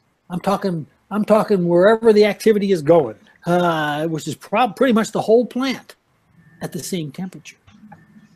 Interesting. Um, I was also, uh, I also wanted to, uh, give Charlie a, a, chance to, to ask you a couple questions. He actually uses your, uh, your books as textbooks, and I'm sure he has a couple of questions. Yeah, I've um I've been familiar with Elaine Ingham's work for quite a while, and so Jeff, when your books came on the market, it was refreshing. It was written in a very simple way to understand what she was trying to convey, and some very long lectures, and um, so my students uh, really engaged with it. Um, I talked to the publisher just today and let him know I was using those books, and he was very thrilled to hear that. So um, I just want to I, commend I, you. I, I hope you stay away from the first edition, first printing, I will remind myself to do that. Okay. because there's a mistake in it. I, I reversed the pH. Oh my God! And then when they revised the book, they went back to the first printing and repeated the Oh. mistake again. So, so that's just my only big, big, big caveat. But I'm, I'm, I'm tickled that you're using it as a textbook. You know, people tell me that they that they've taken classes and it's been used as a textbook, and and uh, you know, I always tell people, geez, anytime you need a guest lecturer, just let me know. well, if you, if you can make it to Santa Fe, we'll we'll definitely host you. Um, Gee, I, like I said, um, so I've been following Elaine's work for quite a while, and um, I was working a project up in Pennsylvania just a few years ago, and um, was pleased to find out Elaine was working there at Rodale still doing some analysis, and uh, my partner started a, a biofloc uh, aquaculture tank. Hmm. So it's a heterotrophic based system, and we would pull the sludge off of that tank and incorporate it with uh, some worm castings. And then we were, Elaine was there and they were starting to analyze that. And what was coming off the fish tanks was just uh, remarkable population counts for microbes um, that was even shocking to Elaine. So there is something magic there about that fish waste as far as the microbial populations. Um, I do want to say that uh, just comment on the soil, I mean, that the organic standards. Um, I think we're all in agreement that we're beyond organic in many ways, but uh, I still see that the fight on the um, the opposite side still bases their whole uh, recommendations on soil and really what they're calling soil. And soil, to, to many people on that board, is classified as um, the top few inches of the Earth's crust, and it must be maintained touching the Earth. So taking soil and putting it in a root zone in a dual root zone bucket. Um, in many ways that would not be classified as organic under the standards. And I think that the aquaponics and hydroponics should be in the separate categories. And as I presented to the task force, I think that the story for aquaponics really was a stumper for them. It really confused the issue because of how sustainable and organically, I mean, microbial based that system is. Um, but then they raised issues, and I think some of the stickling points are things like animal welfare um, they need to look at animal welfare and add some regulations to make sure everyone's doing it right. Um, because we said, you know, aquaponics should brand itself, but just because Ken does it right doesn't mean Joe down the road is doing it right. So other people can give us a, a bad name as far as aquaponics. Um, and then the other big issue I think was the manure rule. And um, I think there's some misunderstanding that fish effluent uh, is not manure. It does, doesn't have to go through manure rules because of the cold-blooded nature of that animal. Um, so there's a lot of issues that um, are going to prohibit, I think, water-based farming from organic standards. I saw that in my crystal ball for quite a while. Um, I was hoping I was wrong, uh, but it looks like we may be headed the wrong direction on that one. Um, but otherwise, Jeff, I just uh, want to just give you my comments again. You're an inspiration. The way you can put um, technical terminology of microbiology, which really isn't rocket science, but the way you can put it in simple words um, and translate it to other audiences. Thank you for doing that, and we'll continue to use your books. So keep writing. I guess one of my questions was, what's next? Um, I don't I don't know if you keep in touch with Elaine Ingham. Um, where do you see this kind of soil food web? You've obviously reached out and touched a lot of people. We know what you're talking about now. Five years ago, not as many people did. So, what do you think is next, and where are we headed? Well, I mean, obviously, I think the mycorrhizal fungi is next. Um, I think we're going to get a lot more strains uh, that we're going to be able to grow and commercialize. I think we're going to get a lot more specificity to it. I think we're going to start to understand what's going on in the mycosphere, which is the c- comparable part to the rhizosphere. I mean, you know, Yep. we've got, uh, and I think the biggest problem that we're going to begin to face is uh, phosphorus. You know, we're we're, Exactly. we're approaching peak phosphorus. You know, people Yeah. don't talk about that, but uh, the reason why we have uh, so much uh, why we have artificial nitrogen is because we were running out of nitrogen. And, uh, you know, Sir Joseph Banks challenged the scientific world to figure out a way we were going to live without nitrogen or to get nitrogen. And that's how we ended up, you know, many, many years later. But we are going to run out of phosphorus. And uh, we got 40 years left, they say, something of that sort. You can't buy lawn food with it anymore. It's, that middle number is no longer on any lawn package in the United States of America. That just happened a couple of years ago, you know. So, so that's going to be a big, big, big problem, and I think we're going to have to start figuring out how to deal with that. I mean, you know, we're going to have to start using human wastes, et cetera, et cetera. We're going to have to get much more sustainable, um, Yeah. and I, think that's where we're headed. We're headed towards scarcity, um, not necessarily because it's the right thing to do, but because of scarcity. And I and I think that's going to impact the gardening field, the growing field. Um, you know, we're we're all going to be impacted by it. Yeah, I Not to mention every- that I China's think everyone buying on this. the crap out of it. Whole, China's been trying to corner the whole, buying every nutrient, every kind of mineral and nutrient available uh, to man and stockpiling it in China.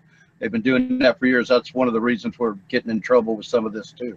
You know, our ag supplies and stuff. They're Well, and God God only knows what our president, uh, you know, is going to be doing for us all in these areas. But in any case, we don't want to get in politics. Uh, Yeah. You know, we want to stick with the, with the growing I'm, I'm stuff. But sorry, Charlie. I didn't mean to cut you off, buddy. No, I was Um, just going to say that I think everyone on this panel speaks the same language, Jeff. We all know about the phosphorus crisis, and that's really why a lot of us do what we're doing. Yeah, Actually, uh, so we have a we have a lot of guests that actually aren't quite as educated as we are. Do you want to speak for that a little bit more and just explain that to people? Because a lot of people aren't aware of that. And well, while everybody on the panel I think is aware, I don't think a lot of our guests or you know listeners are. Yeah, uh, Yeah, I Jeff, think go just- In a nutshell, in a nutshell, we're just running out. Uh, we have we have used up the uh, available resources. Phosphorus comes from rock uh, through a long process, um, and and it's not readily available when it is available. Uh, in soils, it gets locked up in a nanosecond in the clay particles, um, and in microbes too, for that matter. But uh, it gets locked up in a nanosecond. It's very hard to free up unless you have the right fungal and, and phosphorus uh, bacteria to, to break it down. And and uh, the resources are very very scarce, and there aren't that many places in the world that have it. Fortunately, the United States is one of them. Um, Yeah. I'm trying to think think of where else where else it is, but but Morocco. Morocco, Yeah, that's And, a um, great place. I think a lot of the phosphorus on the planet, there's a lot of the phosphorus on the planet is actually tied up in bones. So we have to Right. start looking at livestock waste and, and recapturing that phosphorus. Yeah. That's a great yeah, and idea. in poop, and, and in poop, you know. I mean, uh, so uh, we're gonna have to figure these things out, and we're gonna have to figure it out in order to be able to eat. Because without phosphorus, we don't eat. That's just period. Um, so I think that's really kind of in the short run. I think we're gonna have we're gonna have a, a little bit of a bumpy road here in the cannabis world. Uh, I don't think there's any question Jeff Sessions wants to shut down every cannabis dispensary in the country. Um, you know, he's not not only be back but I uh, but I think he's going to find out that he's going to get put in a bottle uh, Right. if he even you know when he when he tries. But I mean, you know, it's just going to be a terrible situation. But but they're going to try. You know, I mean, and they're going to. Yeah, he's been trying since he got there, and he'll keep trying until he gets kicked out or they're done, one or the other. But Well, you know, I, Yeah. I think I think what was it twice now? They you know they voted down his uh, his appeal to them to lift the sanctions from Obamacare. I forget what the what the act is, but basically it's what allows the DEA or doesn't allow the DEA to go after um, a Yeah. state sanctioned Medical, medical medical stuff program. and uh, and so twice now he's he's put it to vote, and each time it's been voted down, even by a Republican majority panel. So if nothing else, I mean, at, at least that gives me a little bit of hope that there's still enough people in the majority that will say, hey, maybe we shouldn't just condemn all of these sick kids, you know, or everybody at the same time, or at, at least thinks about it logically enough to understand uh, what they're trying to do in terms of bring this prohibition in. So that that is the silver lining for me. Obviously, the dark cloud is the asshole that is Sessions, and he'll continue to try. And I guess hopefully we'll just keep enough people in there to be able to keep voting it down. Because I, I agree with you, he's not done, and he's going to keep trying. And it's you know we'll probably get rocky in the same way that Colorado's gotten rocky, and Washington has gotten rocky, and Oregon has gotten rocky, and California is about to get rocky, and you know all of those things may be uncomfortable, but I, you know, hopefully they lead to the the lifting of prohibition. Um, you know, so even if I think Sessions stoking the fire the way he is is really going to backfire because he's going to find out that you know it's going to burn way hotter than he can handle, and he'll probably be the one that has to leave the kitchen. And, and maybe we'll we'll get actual federal lift of prohibition and open up state lines and do all those things. But you know, who knows? sure would be nice. Hey, can if I could ask one more question, of this Charlie. Um, just a couple days ago, Steve posted up on his Facebook a, a product. Uh, it was called a microbiometer, and kind of a rapid assay to take a sample of that soil. And I'm Right, not sure just- if y'all talked about this earlier. We did. We We, did. we, we did. We talked Okay, about it, and, and and and I'm the one who who I think probably was as a result of that's how it got there. I've been using it now for about a month, and it's fascinating. The guy that that really sort of is the genesis of it is a, is a, a guy uh, on the East Coast who. Uh, he put in the high line. He takes care of. He put in the landscape in the high line. He takes care of it. He takes care of the World Trade Center landscaping. Uh, Brooklyn Battery Parks, etc. He's very organic, uses lots of compost tea and mycorrhizal fungi, and uh, he's doing the St. Louis Arch. Um, Okay. uh, he does all this stuff, and a very, very big, sustainable guy. You know, he's That's he's awesome. uh, makes his own compost tea, grows his own mycorrhizal fungi, and has all sorts of skookum things. And and gave a talk, and this microbiologist heard him speak and said, "Hey, I can. I, I this is all about microbial biomass. Good things happen when you when you know what you're doing and you have good microbial biomass. And that's that's sort of the bottom line. You and I, we all know what we're doing. We use aerated compost teas. If we're using something that's anaerobic, we know what's in it. We stay away from E. coli that's bad. You know, we understand that fish poop isn't isn't you know, it's not shit. Um, you know, and so we know that when we're adding microbiology into our systems, we're increasing the microbiology in our systems in a positive way.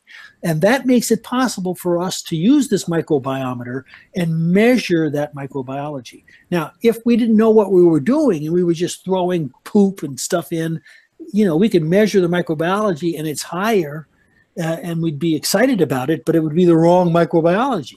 Right. That's not that's not what we're doing in this situation. We know what we're doing. We're educated. You know, we're we know how to make tea.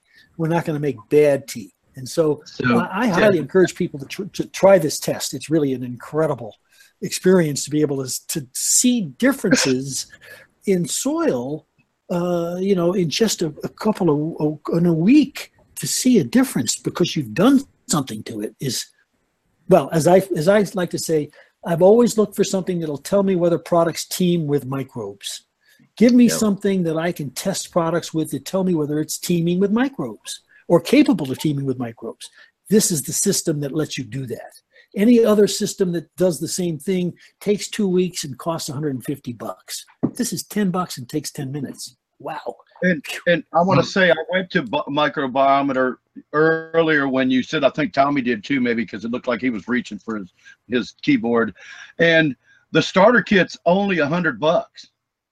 I think it's for like 12 like for 12 uh you, get send 12 tests You can Yeah. twelve tests for a hundred bucks. You can send if you don't want to do that or you don't think you're capable, which everybody is capable. All you guys out there that are scared to do something new. Look at us old guys. We're doing something new every day. Just been talking all night about how we have to evolve, even though we know how to do it. We've be- become experts at how we have to do it, but things are changing. Well, the way aquaponics is taking off, the way Steve and Ouroboros and Marty and these guys are just just showing us that it actually does work after years of being, you know, kind of the the the redheaded stepchild of growing. You know, it's become a foremost. And I mean, I got tons of money in aquaponics, and I'm I've become a fish dealer, and I'm getting ready to start my own aquaponics here. Um, in fact, Ken, uh, you know, I'd love to have an Ouroboros East, you know, down here in Carolina, man. Perfect kind of climate. We do one on the East Coast if you want to. We might be, be able to make that happen one of these days. Yeah, man, we got we got great land down here. A lot, a lot of farms that nobody's doing anything with anymore. Uh, Um, there, there are plenty of possibilities coming up here in the future that might make that a reality.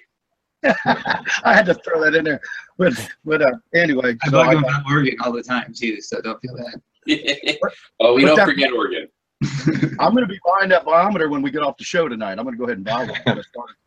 Well, you know, I, I we're talking about doing this. If you can get a kit that'll tell you, you know, where where you're at with your microbes, and we're all buying into this hard. You know, uh, might as well get it done. I mean, sooner I get it, sooner I can test, right? There you go. You can tell us. Well, you guys got, yeah, I mean, you guys got mega bucks compared to me. You guys can. Oh yeah. Hundred Uh, bucks. A guinea pig. I love a guinea pig. Only thing I got going for me is I own two acres of dirt. That's the only thing I got going in the swamp. That's the only thing I got. Is I do own my land and I don't have any mortgage payments. You know. So Well, hey, there you go. Yeah. Nothing wrong with that. So anyway, but but that, I wanted to throw that in since Jeff brought it up earlier. That yeah, that looked. I went right to the site. It's really cool site too. That microbiometer.com. It's got right away. There's a picture of a tree, and then it shows you all the root zone and all the things that Jeff was talking about in the root zone and how it, you know, and, and how it all works down there and a bunch of other graphs. So all you listeners out there, check out check that out. I I don't normally plug all kinds of stuff, but this is a learning experience with a tester you can get, and everybody's into it now. I mean, beginners are coming in and buying fifteen hundred dollar LEDs. That never happened before, you know.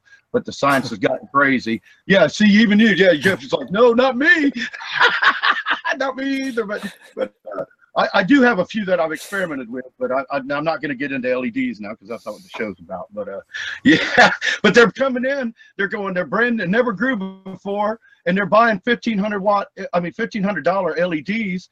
And you know, like I say, man, I wish I had five grand to just throw on a grow when I started. You know, I started with some Rubbermaid bubblers and and uh, some three part and uh, GH three part, and uh, and that's how I started. You know, I bought some, you know, some humic acid and fulvic acid and liquid karma and this and that, and oh, of course the Super Thrive. We all tried Super Thrive. Some of us, some people still use it now. Nobody on this panel probably does because they're all organic, and you would definitely not be using Super. Super, Super But I mean- actually is is not non-organic. It is an isolated. It's a PGR, but I don't think it's non-organic. Correct me if I'm wrong. It, Oh. it is, I always I thought it was it's synthetic. unfermented. I thought it was soybean. No, I said it is not organic. It, it's synthetic. No, no, no. I don't. I, I think it's non-synthetic. I think it's Oh, organic. you think it is actually organic? yeah. yeah, I think Oh, it's actually vitamin B. It's uh, it's made out of uh, it's, it's like soy sauce. Basically, yeah. Yeah, smell Oh, smell it next time. Made Yeah. out of rice. It's a, it's a PGR, which is a plant growth hormone, Yeah. Okay, a so plant plant growth regulator. I'm sorry. regulator. Okay, see that'll help a lot of our listeners out there too, because they hear about that. Still, you don't hear anything near as much about Super Thrive anymore. You know, you hardly at all. There's, there's He better died. ways to do it. Some of our lactobacillus ferment formulas make Super Thrive look like tap water. Yeah, but nobody knew about that. If you, I mean, the hard, it was not very No. wide. That's 100% true. Yeah, for for. But I'm saying you very seldom. What I'm getting is that you very seldom see a guy go, well, once in every three to six months, I might see one guy post that he might use Super Thrive, but nobody uses it anymore. You got so many people trying to go organic and and doing those things. Now, again, we're we've been trying to boost the aquaponics, you know, on our on our forum and getting it going, and I guess that'll really help when. Um, I get to when I do my system, when I get my system up, that'll probably do a lot to help out to, because I'm telling you, the people that are joining, we we I, Jeff, you love this. I teach 50 to 65 year olds mostly. I mean, these are all the doctors and lawyers and co- retired cops and judges and doctors and everything, you know, just that are now because of the, the, the research being released, you know, from the Library of Congress a few years ago. Now everybody realizes that you, they could use medical marijuana, which they wouldn't because they, they were held in the dark for so long and they grew up with the stigma, right? More of the stigma. Now they're retired and we've got so many, as you probably know, and it's not what the show about either, but you know, I find across the board, not just our farm, but everywhere, that all these people are coming out the woodwork because they're tired of being on Vicodin. And they're tired of being on pharmaceuticals.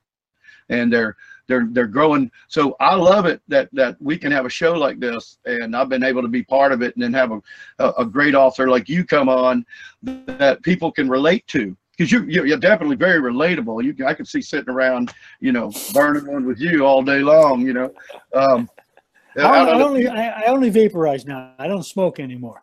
Oh yeah, well see now that's the correct politically correct answer too.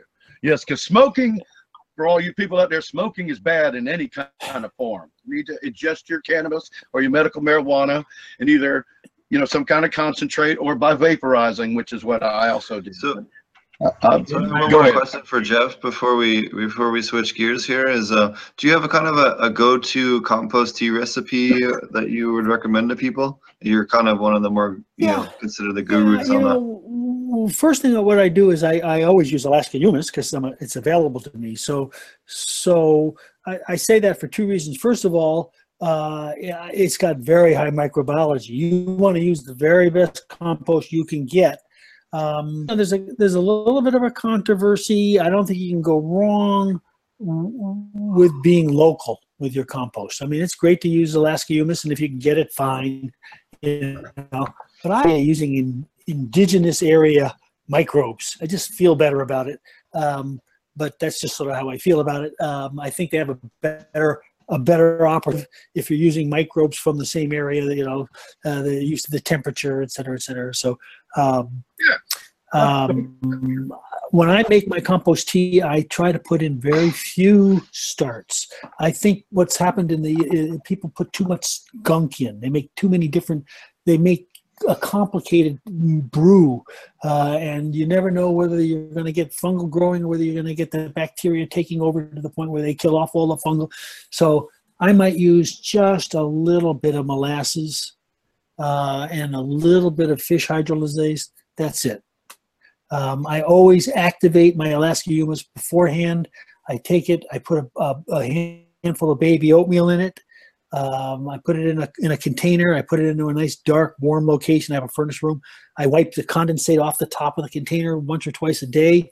And after about three days, I have this beautiful sponge of fungal hyphae mycel. That is my as my starter compost. Um, so that's how I do it. Occasionally, lately, what I've been doing is uh, is an extract. takes 15 minutes. Um, I don't have to lug out my Kiss machine, you know, and uh, and get it going. It's not noisy. Uh, and for 15 minutes, I just squeeze a cheesecloth with my Alaska humus in it in a bucket of water and put it out. Um, that's what I do. Nice. So Have you for ever- those that are familiar, what's it? Sorry, have you, ahead, have you ever made any of your uh, teas with your pond, like your koi water? You mentioned you kept some fish in a tank. Have you ever tried making one of your teas with the water from Oh, the tank as the Oh base? yeah. I don't make teas out of it, uh, but I treat it like I, I do my extract. I use I use the, the water, just put it on my plants. That's my wintertime. That's my wintertime food for my plants. Period. Cool. So I make a lot of my my teas with um, water from my tank as the base to sort of give it another kickstart as well. So might be a fun idea. experiment for you. Uh, yeah, I'd like to see what that looks like. Uh, and, what- and and how do you end up? Do you end up with a uh, a higher bacterial than fungal ratio? I think so. Um, Yeah. So you know, I feel like the you know the, the sponge forms differently on the top. Like the uh, the structure seems like it's thinner. You know, it doesn't quite. Um, um, I don't know. You you I guess I can't really explain it. It's not quite as texturized. It's thinner and you're more making the tea, you mean when you say sp- what do you mean by sponge? You mean when you're making the tea? So um, the when I after I aerate it and make the tea. So for instance, uh, if it's gone through like um, uh, after I've gone through and aerated it, so I've already aerated it for usually about 24 hours, and then I like to let it sit um, before I feed it, and it, it'll form a like a pellicle on top, and uh, and it, to me it seems like it forms faster and slightly different um, than it, it does when I when I don't do that, and it does the same thing in my ferments because I'll do um, like a horsetail fern uh, ferment, and it, the same thing happens in there where the in that it's more pronounced because I let it you know I let it ferment for a long period of time, so the you know you can see the growth pattern is different. So I was just wondering if you um, Yeah, I don't know what I don't know what it would be, but I mean, I think it's worth testing. It's certainly worth getting a microscope out, and certainly worth you know maybe sending a sample into the Soil Food Web Lab and getting it tested. Um, Yeah, that's ultimately what I need to do because I mean I've looked at it under my microscope here, and but I, you know I only know a certain amount. I don't you know d- you know not a microbiologist by any means. So, um, but I think it would be definitely interesting. That's really the next step to take to do that. But that's why I asked if you ever done it as the base because I started using it, and I felt like my ferments go faster. And my my I feel like and obviously I don't know because I don't do like a control. I did with my ferments actually. I did one one strawberry bed and one cucumber bed with ferments and one of them without and the fruit production in terms of the the numbers of fruits and the size of the fruit and all of it was just way better with the lab ferments um, on the other side and so that's really the only one that i can really do i wasn't able to do cannabis outdoors this year thanks to regulations but um, so that i feel like is really sort of the only control group that i have but in terms of the the action of the tea feels different when I use tank water, um, and I, I feel like it's more effective or grows faster. But I really need to do a control group in the same way I did the lab ferments and see if it makes a difference in fruit production because ultimately, you know, I feel like that's what you know is going to be. Well, I, I guess in veg maybe there might be you know could be a, a value in veg or not, but usually the stuff that I'm researching for cannabis, you know, we're looking for bigger and better fruit, right? Better harvests. well, you know that's and of course that's a, a- always a good question. What are we, what are we looking for? I mean, at what point are we there? it's a it's a tough for sure. On, on that um, one, on that note, um, actually, Charlie and Ken are both huge proponents of remineralization tanks and remineralizing fish waste, where they take fish waste, they put it in a min- basically a compost tea brewer, for lack of a better explanation, with, with a high amount of oxygen and it brews and brews and brews. Uh, is that something that you've worked with before, or uh, does either you or Ken or, or Charlie want to talk on that? Well, I've never done it, but it certainly makes sense. I mean, what you're doing is you're just you're you're you're increasing the count. They're breeding, and so you're increasing the microbial biomass exponentially every hour. I mean, uh, it makes a lot of sense. It's up as long as you're able to feed them and keep the oxygen content high enough. Yeah, I'm doing that on a regular right now. So I take the sludge off the bottom of the settling cone and I aerate it. Mhm. I don't actually add extra feed to it. I just spend time aerating it. Um, many years ago, we did a, a paper and we put it out as a preliminary evaluation of organic fish waste. Um, and we, we were seeing things like uh, how long these nutrients took to dissolve. And phosphorus was one, like you said, Jeff, it's always locked up quickly. So it mm-hmm, took about mm-hmm. 30 days of aeration before the, the full phosphorus was released from the solids. And that was the last hmm. mineral to, to release. So yeah, we do that on a regular and then uh, we let that tank settle, take that clear supernatant, which is all dissolved nutrients and microbes. And I either put that back in systems or I've run separate hydroponic systems with that as my sole nutrient source and got pretty much commercial yields. But you run it for thir- for you run it for thirty days. Wow. Yeah, yeah, that paper is available. Steve can get that to you Yeah, also. I'd like to see Um, that. Yeah, that's yeah, we, fascinating. we looked at each nutrient um, and how long it took took for them to dissolve in solution.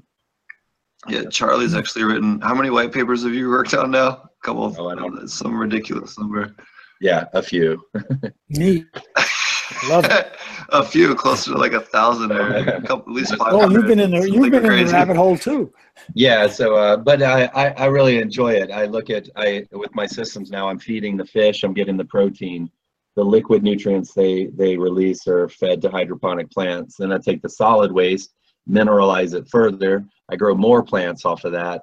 And now we're starting to work with a lot of taking our our roots and our shoots and our stems that we don't harvest or use, and push that through a worm compost process, and then take the worm castings and create a tea and grow more plants where the original input was uh, basically fish food. So Sure. getting Yeah, that as much sense. as we Yeah, can. Of course, the, the worms just concentrate that stuff out like no one's business. God. Yeah, so you guys you're using everything you possibly can except for uh, biodynamic. There's no goat involved here. We don't have a goat. Right. I occasionally feed a dead fish to my chickens. So There you go. There you go. Just gotta So figure out how to grow some gills on a goat after we can do that. yeah, Charlie, right. you're talking about cannabis waste that you're you're feeding to your worms. Is that what you're saying? Cannabis waste? no, all- uh, Roots. any kind of way. So I, I'm growing Yeah. vegetables. So we're at Santa Fe Community College, and uh, it is Okay. a legal state here for medicinal.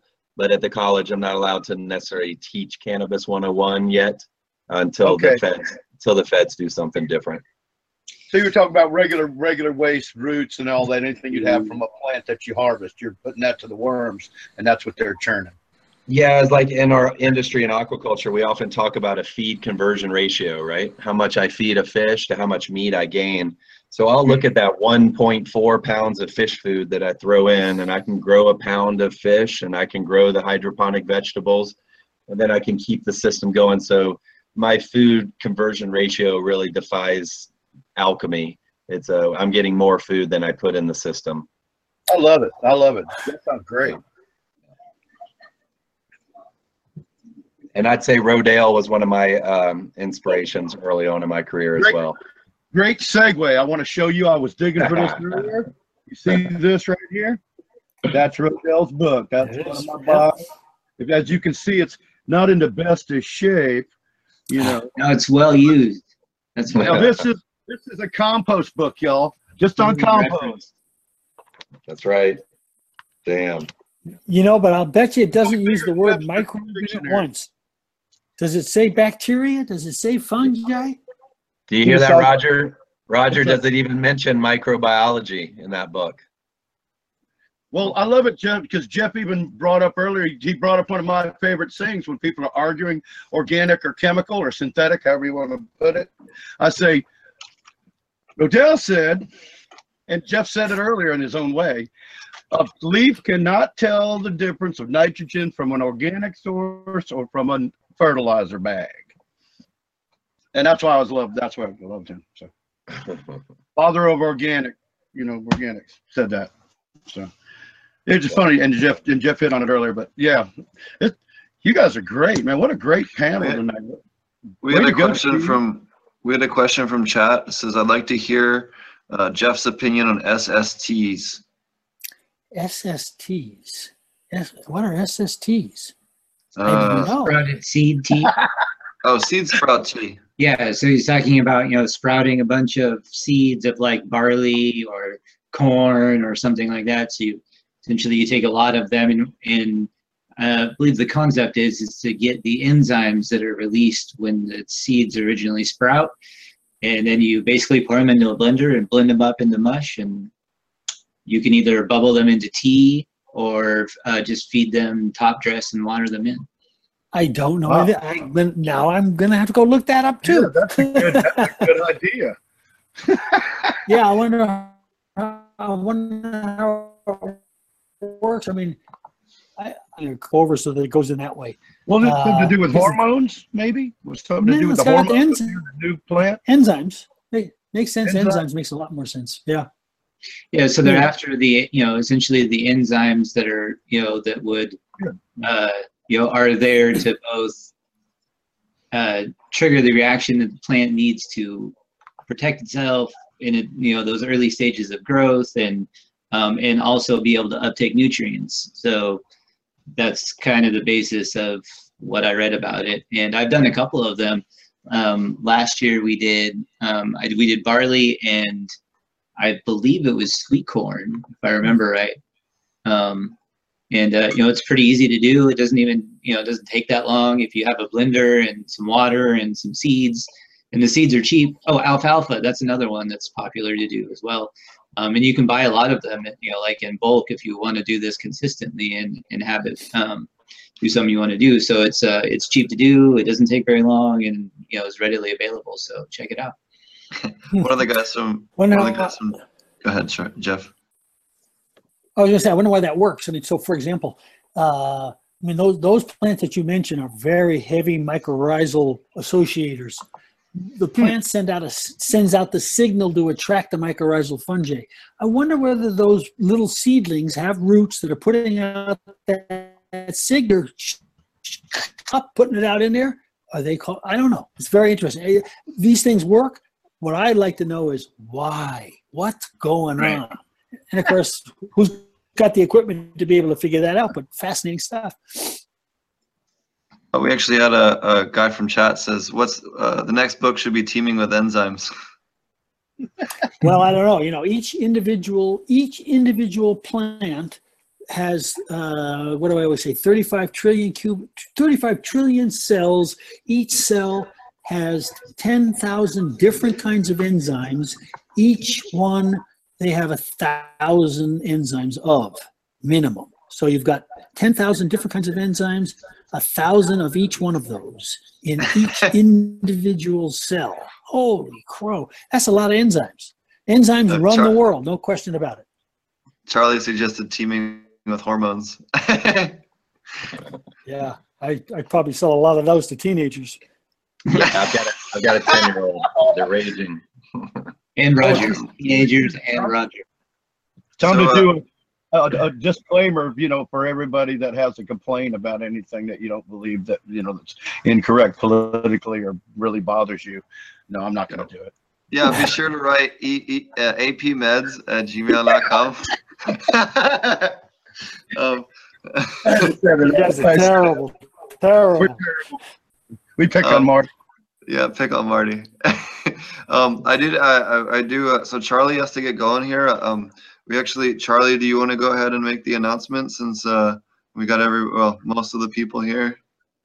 Uh, Uh, yeah. we have to run soon. You know, I hope it's a it's a permanent announcement that uh, there's a few people in this panel, and uh, we're trying to put together a larger project, uh, uh, maybe the largest project in the U.S. as far as aquaponic production, and we're loo- looking to link it with cannabis production. So um, we've got some goals to set a business in California as the new regs come into place in 2018. Um, Steve's uh, is really spearing some of the um, the planning process of the whole turnkey system from um, very vertically integrated. So the whole grow process, the manufacturing process, distribution, and um, we've got Tommy on the panel here. We have some very unique products as far as cannabis, um, unique extraction methods, ex- unique uh, products that we can ingest. Um, that'll keep us on the radar. But really, we're getting into this because of the green production of aquaponics. Um, we're looking to uh, be a paradigm shift in the way cannabis is grown and show other people. So education will be a big part of it. Um, that's just kind of the basis of where we're headed. Um, if we, if anybody wants further information, link up with Steve, and he can put you in the right direction as far as getting involved in our projects. Um, you guys, you're welcome to speak individually if you want to talk a little bit more about those processes. Um, but it, it's pretty fascinating at the time. I think the timing is right, the right place, the right time, the right team, and uh, we really everyone's in it for the right reason. Um, not so much greed, but to help the industry, um, to make sure we have a good mark on the industry, um, sustainability, quality medicine. So we're calling the company Purity Medicinals um, because it's all about quality over quantity. So you know, I can't uh, I can't express more to to see the team we've got. So Tommy's on the panel here. If if the listening audience can see, Steve's there. Ken Armstrong and Ouroboros will be part of this project, and we have some Canadian partners as well. So we're looking to help humanity in the large region. That is so awesome. Congratulations, Yeah. guys. Yeah, y'all keep an We got, we got. Marty. Yep. We got uh, Charlie. Charlie is the uh, Charlie is one of the, the head guys helming uh, helming up the company. We got Ken there uh, with the company. We got uh, Marty on the Oregon division. We got uh, Tommy J on uh, on the labs. We got uh, I've been kind of helping organize all the different parts and depending on I don't know whatever part you want. And I couldn't be happier to be part of this. And this is kind of the the secret project I've been kind of hinting at the last you know a couple of months and uh, wasn't able to talk about. It. I finally got a clearance to talk to it and kind of kind of grabbed everybody real quick and got them on the show. So I wanted to have them on for the announcement and just uh, you know kind of have Charlie uh, uh, make the announcement for us. I thought uh, you know you couldn't really pick a better team of people. Yeah, I think so too. Con- Cool. Congratulations, guys. That is so awesome. Yeah, you guys keep in touch because we're going to tap into all of you guys for help. Yep.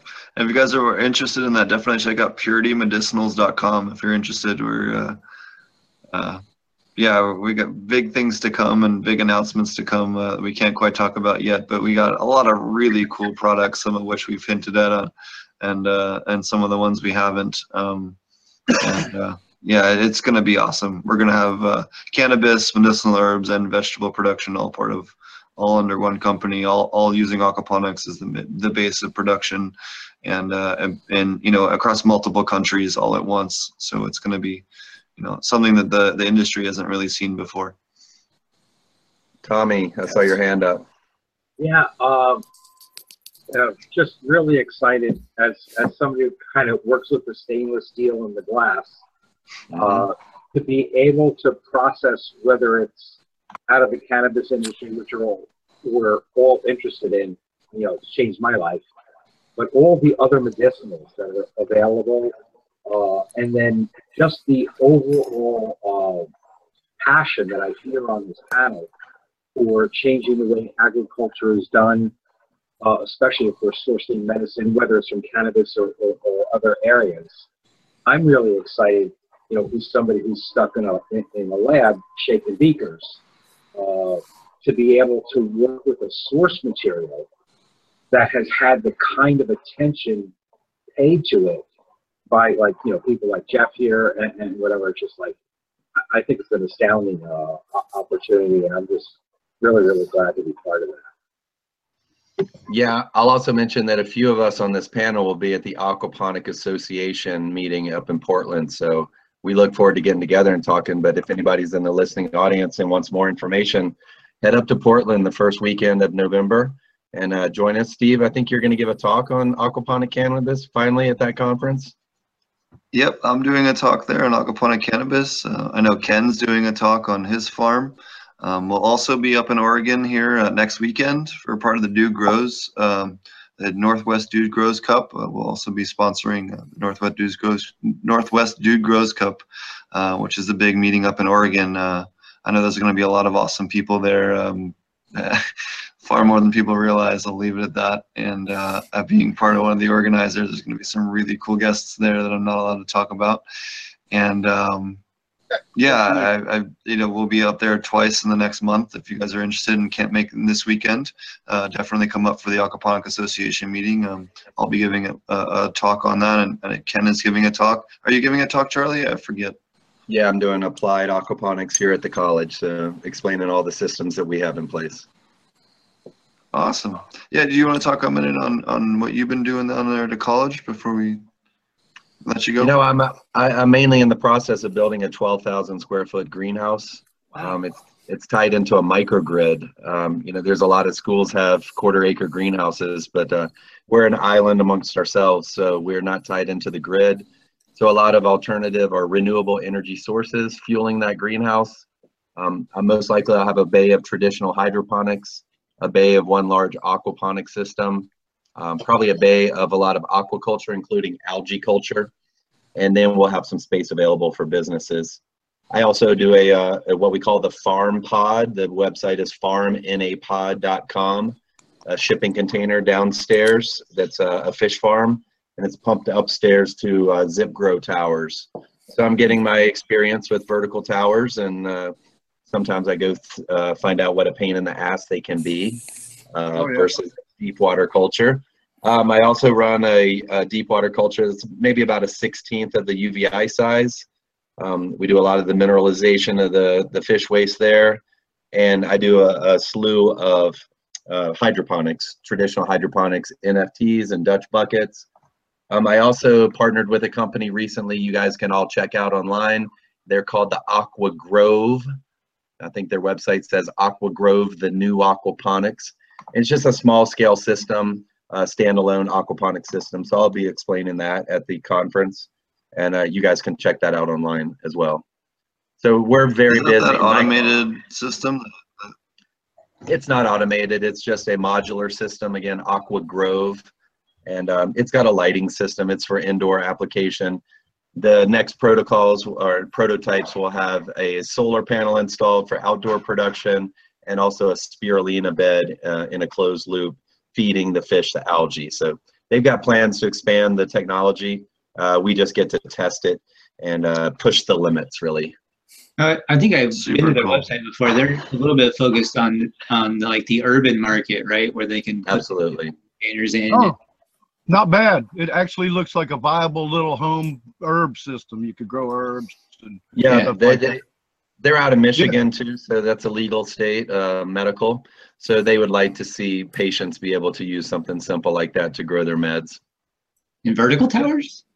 yeah, it's Uh, a the Aqua, Aqua You're Grove's trying- at DWC up top. Oh, right, up top. Okay, yeah, that makes more sense. Yep.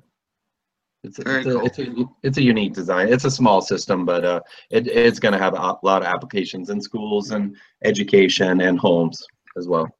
And grow Cool. Shops. And grow shops, exactly, Jeff. Yeah. Yeah, cool. So I hope to see some of you guys there, and I do need to step out. Uh, I'm still dealing with a, uh, a tiny home stuck in the mud. Well, good luck. Well, I, just, I figured also I'd let you talk for just two seconds on uh, Page, you know, Pedro and the, what's going on in Puerto Rico. Okay, you know, sure. if I mean- anyone can help them at all. Yeah, so the reason I'm bringing a tiny home to my property here in Santa Fe is uh, many of us have a mutual friend, Pedro Casas, down in Puerto Rico. Um, the farm is Agroponicos, an aquaponic farm, and uh, they just got leveled by the Category 5 hurricane. Um, it's a hum- human, humanita- humanitarian crisis right now. Dysentery setting in. There's not a lot of drinking water, so their family's coming up to live with me. So I'm, I'm taking in Pedro. We're going to have him do some work with us at Purity Medicinals. I think he's got some side work with Murray Hallam. Um, so our buddy Pedro is a quality guy with a lot of experience, uh, graphic design as well. So if anybody has any opportunities for Pedro, reach out to Steve or myself and we'll pass that along.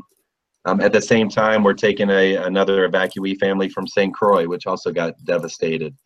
So I'm about to have six people in my small home. Uh, I keep reminding my wife that it may be an inconvenience, but we're going to have a Puerto Rican cook and an African cook coming to live. with us. Well, hey, you gotta gotta take what you can get, right? Right. right? You could do a Yeah. lot worse for cuisine, Oh, man. man. You know, No, but, but Variety is the spice of life. Charlie, if there's work, one thing I missed from, uh, out. I got my this Puerto Rican right one I here. miss about yes, Mama. There's my Puerto Rican right there. There's one thing I miss about uh, living in Jamaica. It's the patois cooking. Yeah, yep. Um, you know, I'll mention it here now. Uh, I guess it was about three or four months ago. There was a job announcement circulating the web about a um, uh, aquaponic consultant to take up a three-year position in Jamaica. Um, I think it's open open knowledge now that my buddy Allen Pattillo from Iowa State accepted that position, and it looks like he's going to relocate to three anywhere from three to four years to Jamaica to keep the movement of aquaponics flourishing down there on island. Wow. So, Oh, cool. Yeah. Awesome. If he uh, if he needs anything, tell him to hit me up. yeah, well, for sure. I've got a lot of experience too, so uh, I think we're going to link him up, and he's going to do great things down there. Cool. Thanks for the opportunity, note, Steve. take Absolutely. I'm glad to On be a able to support them. Yeah, go ahead. On a serious note, uh, you doing that, man, that is so awesome. Yeah. Taking those people in, and that's just. Yeah, You know, I he- have he's no at- words for it. That's so cool. I'm just. yeah. Thank you. That's Thank awesome. you. Good. And then if you guys can follow up, if there, if I need something, I'll, I'll put a shout out to our small circle of friends. So, um, but we'll do what we can do. My main thing is uh, they all have kids, so we're getting the kids in schools, and we're trying to find work for the adults. So, uh, you know, throw any opportunities my way. Pedro is a great guy and can help any business in this field. All right. Well, Bless Absolutely. so. how much I appreciate that. I don't know you, but thank you so much. Puerto Rico needs all the help they can get, and even just a little bit makes a big difference. So thank you Yeah. very much, And what's your first name again? I didn't catch it. Bernadette. Okay, Bridget. You're gonna meet Pedro one of these days. Okay. Oh, great. Then Maybe we'll get together and make a big old pile of Puerto Rican food, and everybody. You got it. They have to have it. My sweetheart was born on the island. Yeah. Yeah. I understand. No, I'm a Nuyorican. I'm a Puerto Rican born in New York. Yep. Okay. I got you. Half swam over. Uh-huh. Being a America. All right. Look forward to seeing y'all again. Thanks again, Steve and Jeff. Thanks for your time. My pleasure. My pleasure right, I'll indeed. Thank you, guys. Santa Fe is open to you, Jeff. I know you travel around, so make a stop through Santa Fe, and we'll host you like a king. Okay. Sounds good. Love it. All right. All right. bye. Charlie, thanks for all the great info and great to meet you tonight. You too, Roger. Appreciate it, bud. Yeah, man, thank I you so much. Charlie. All right, Thank everyone. you, Charlie. One love. Thanks, guys.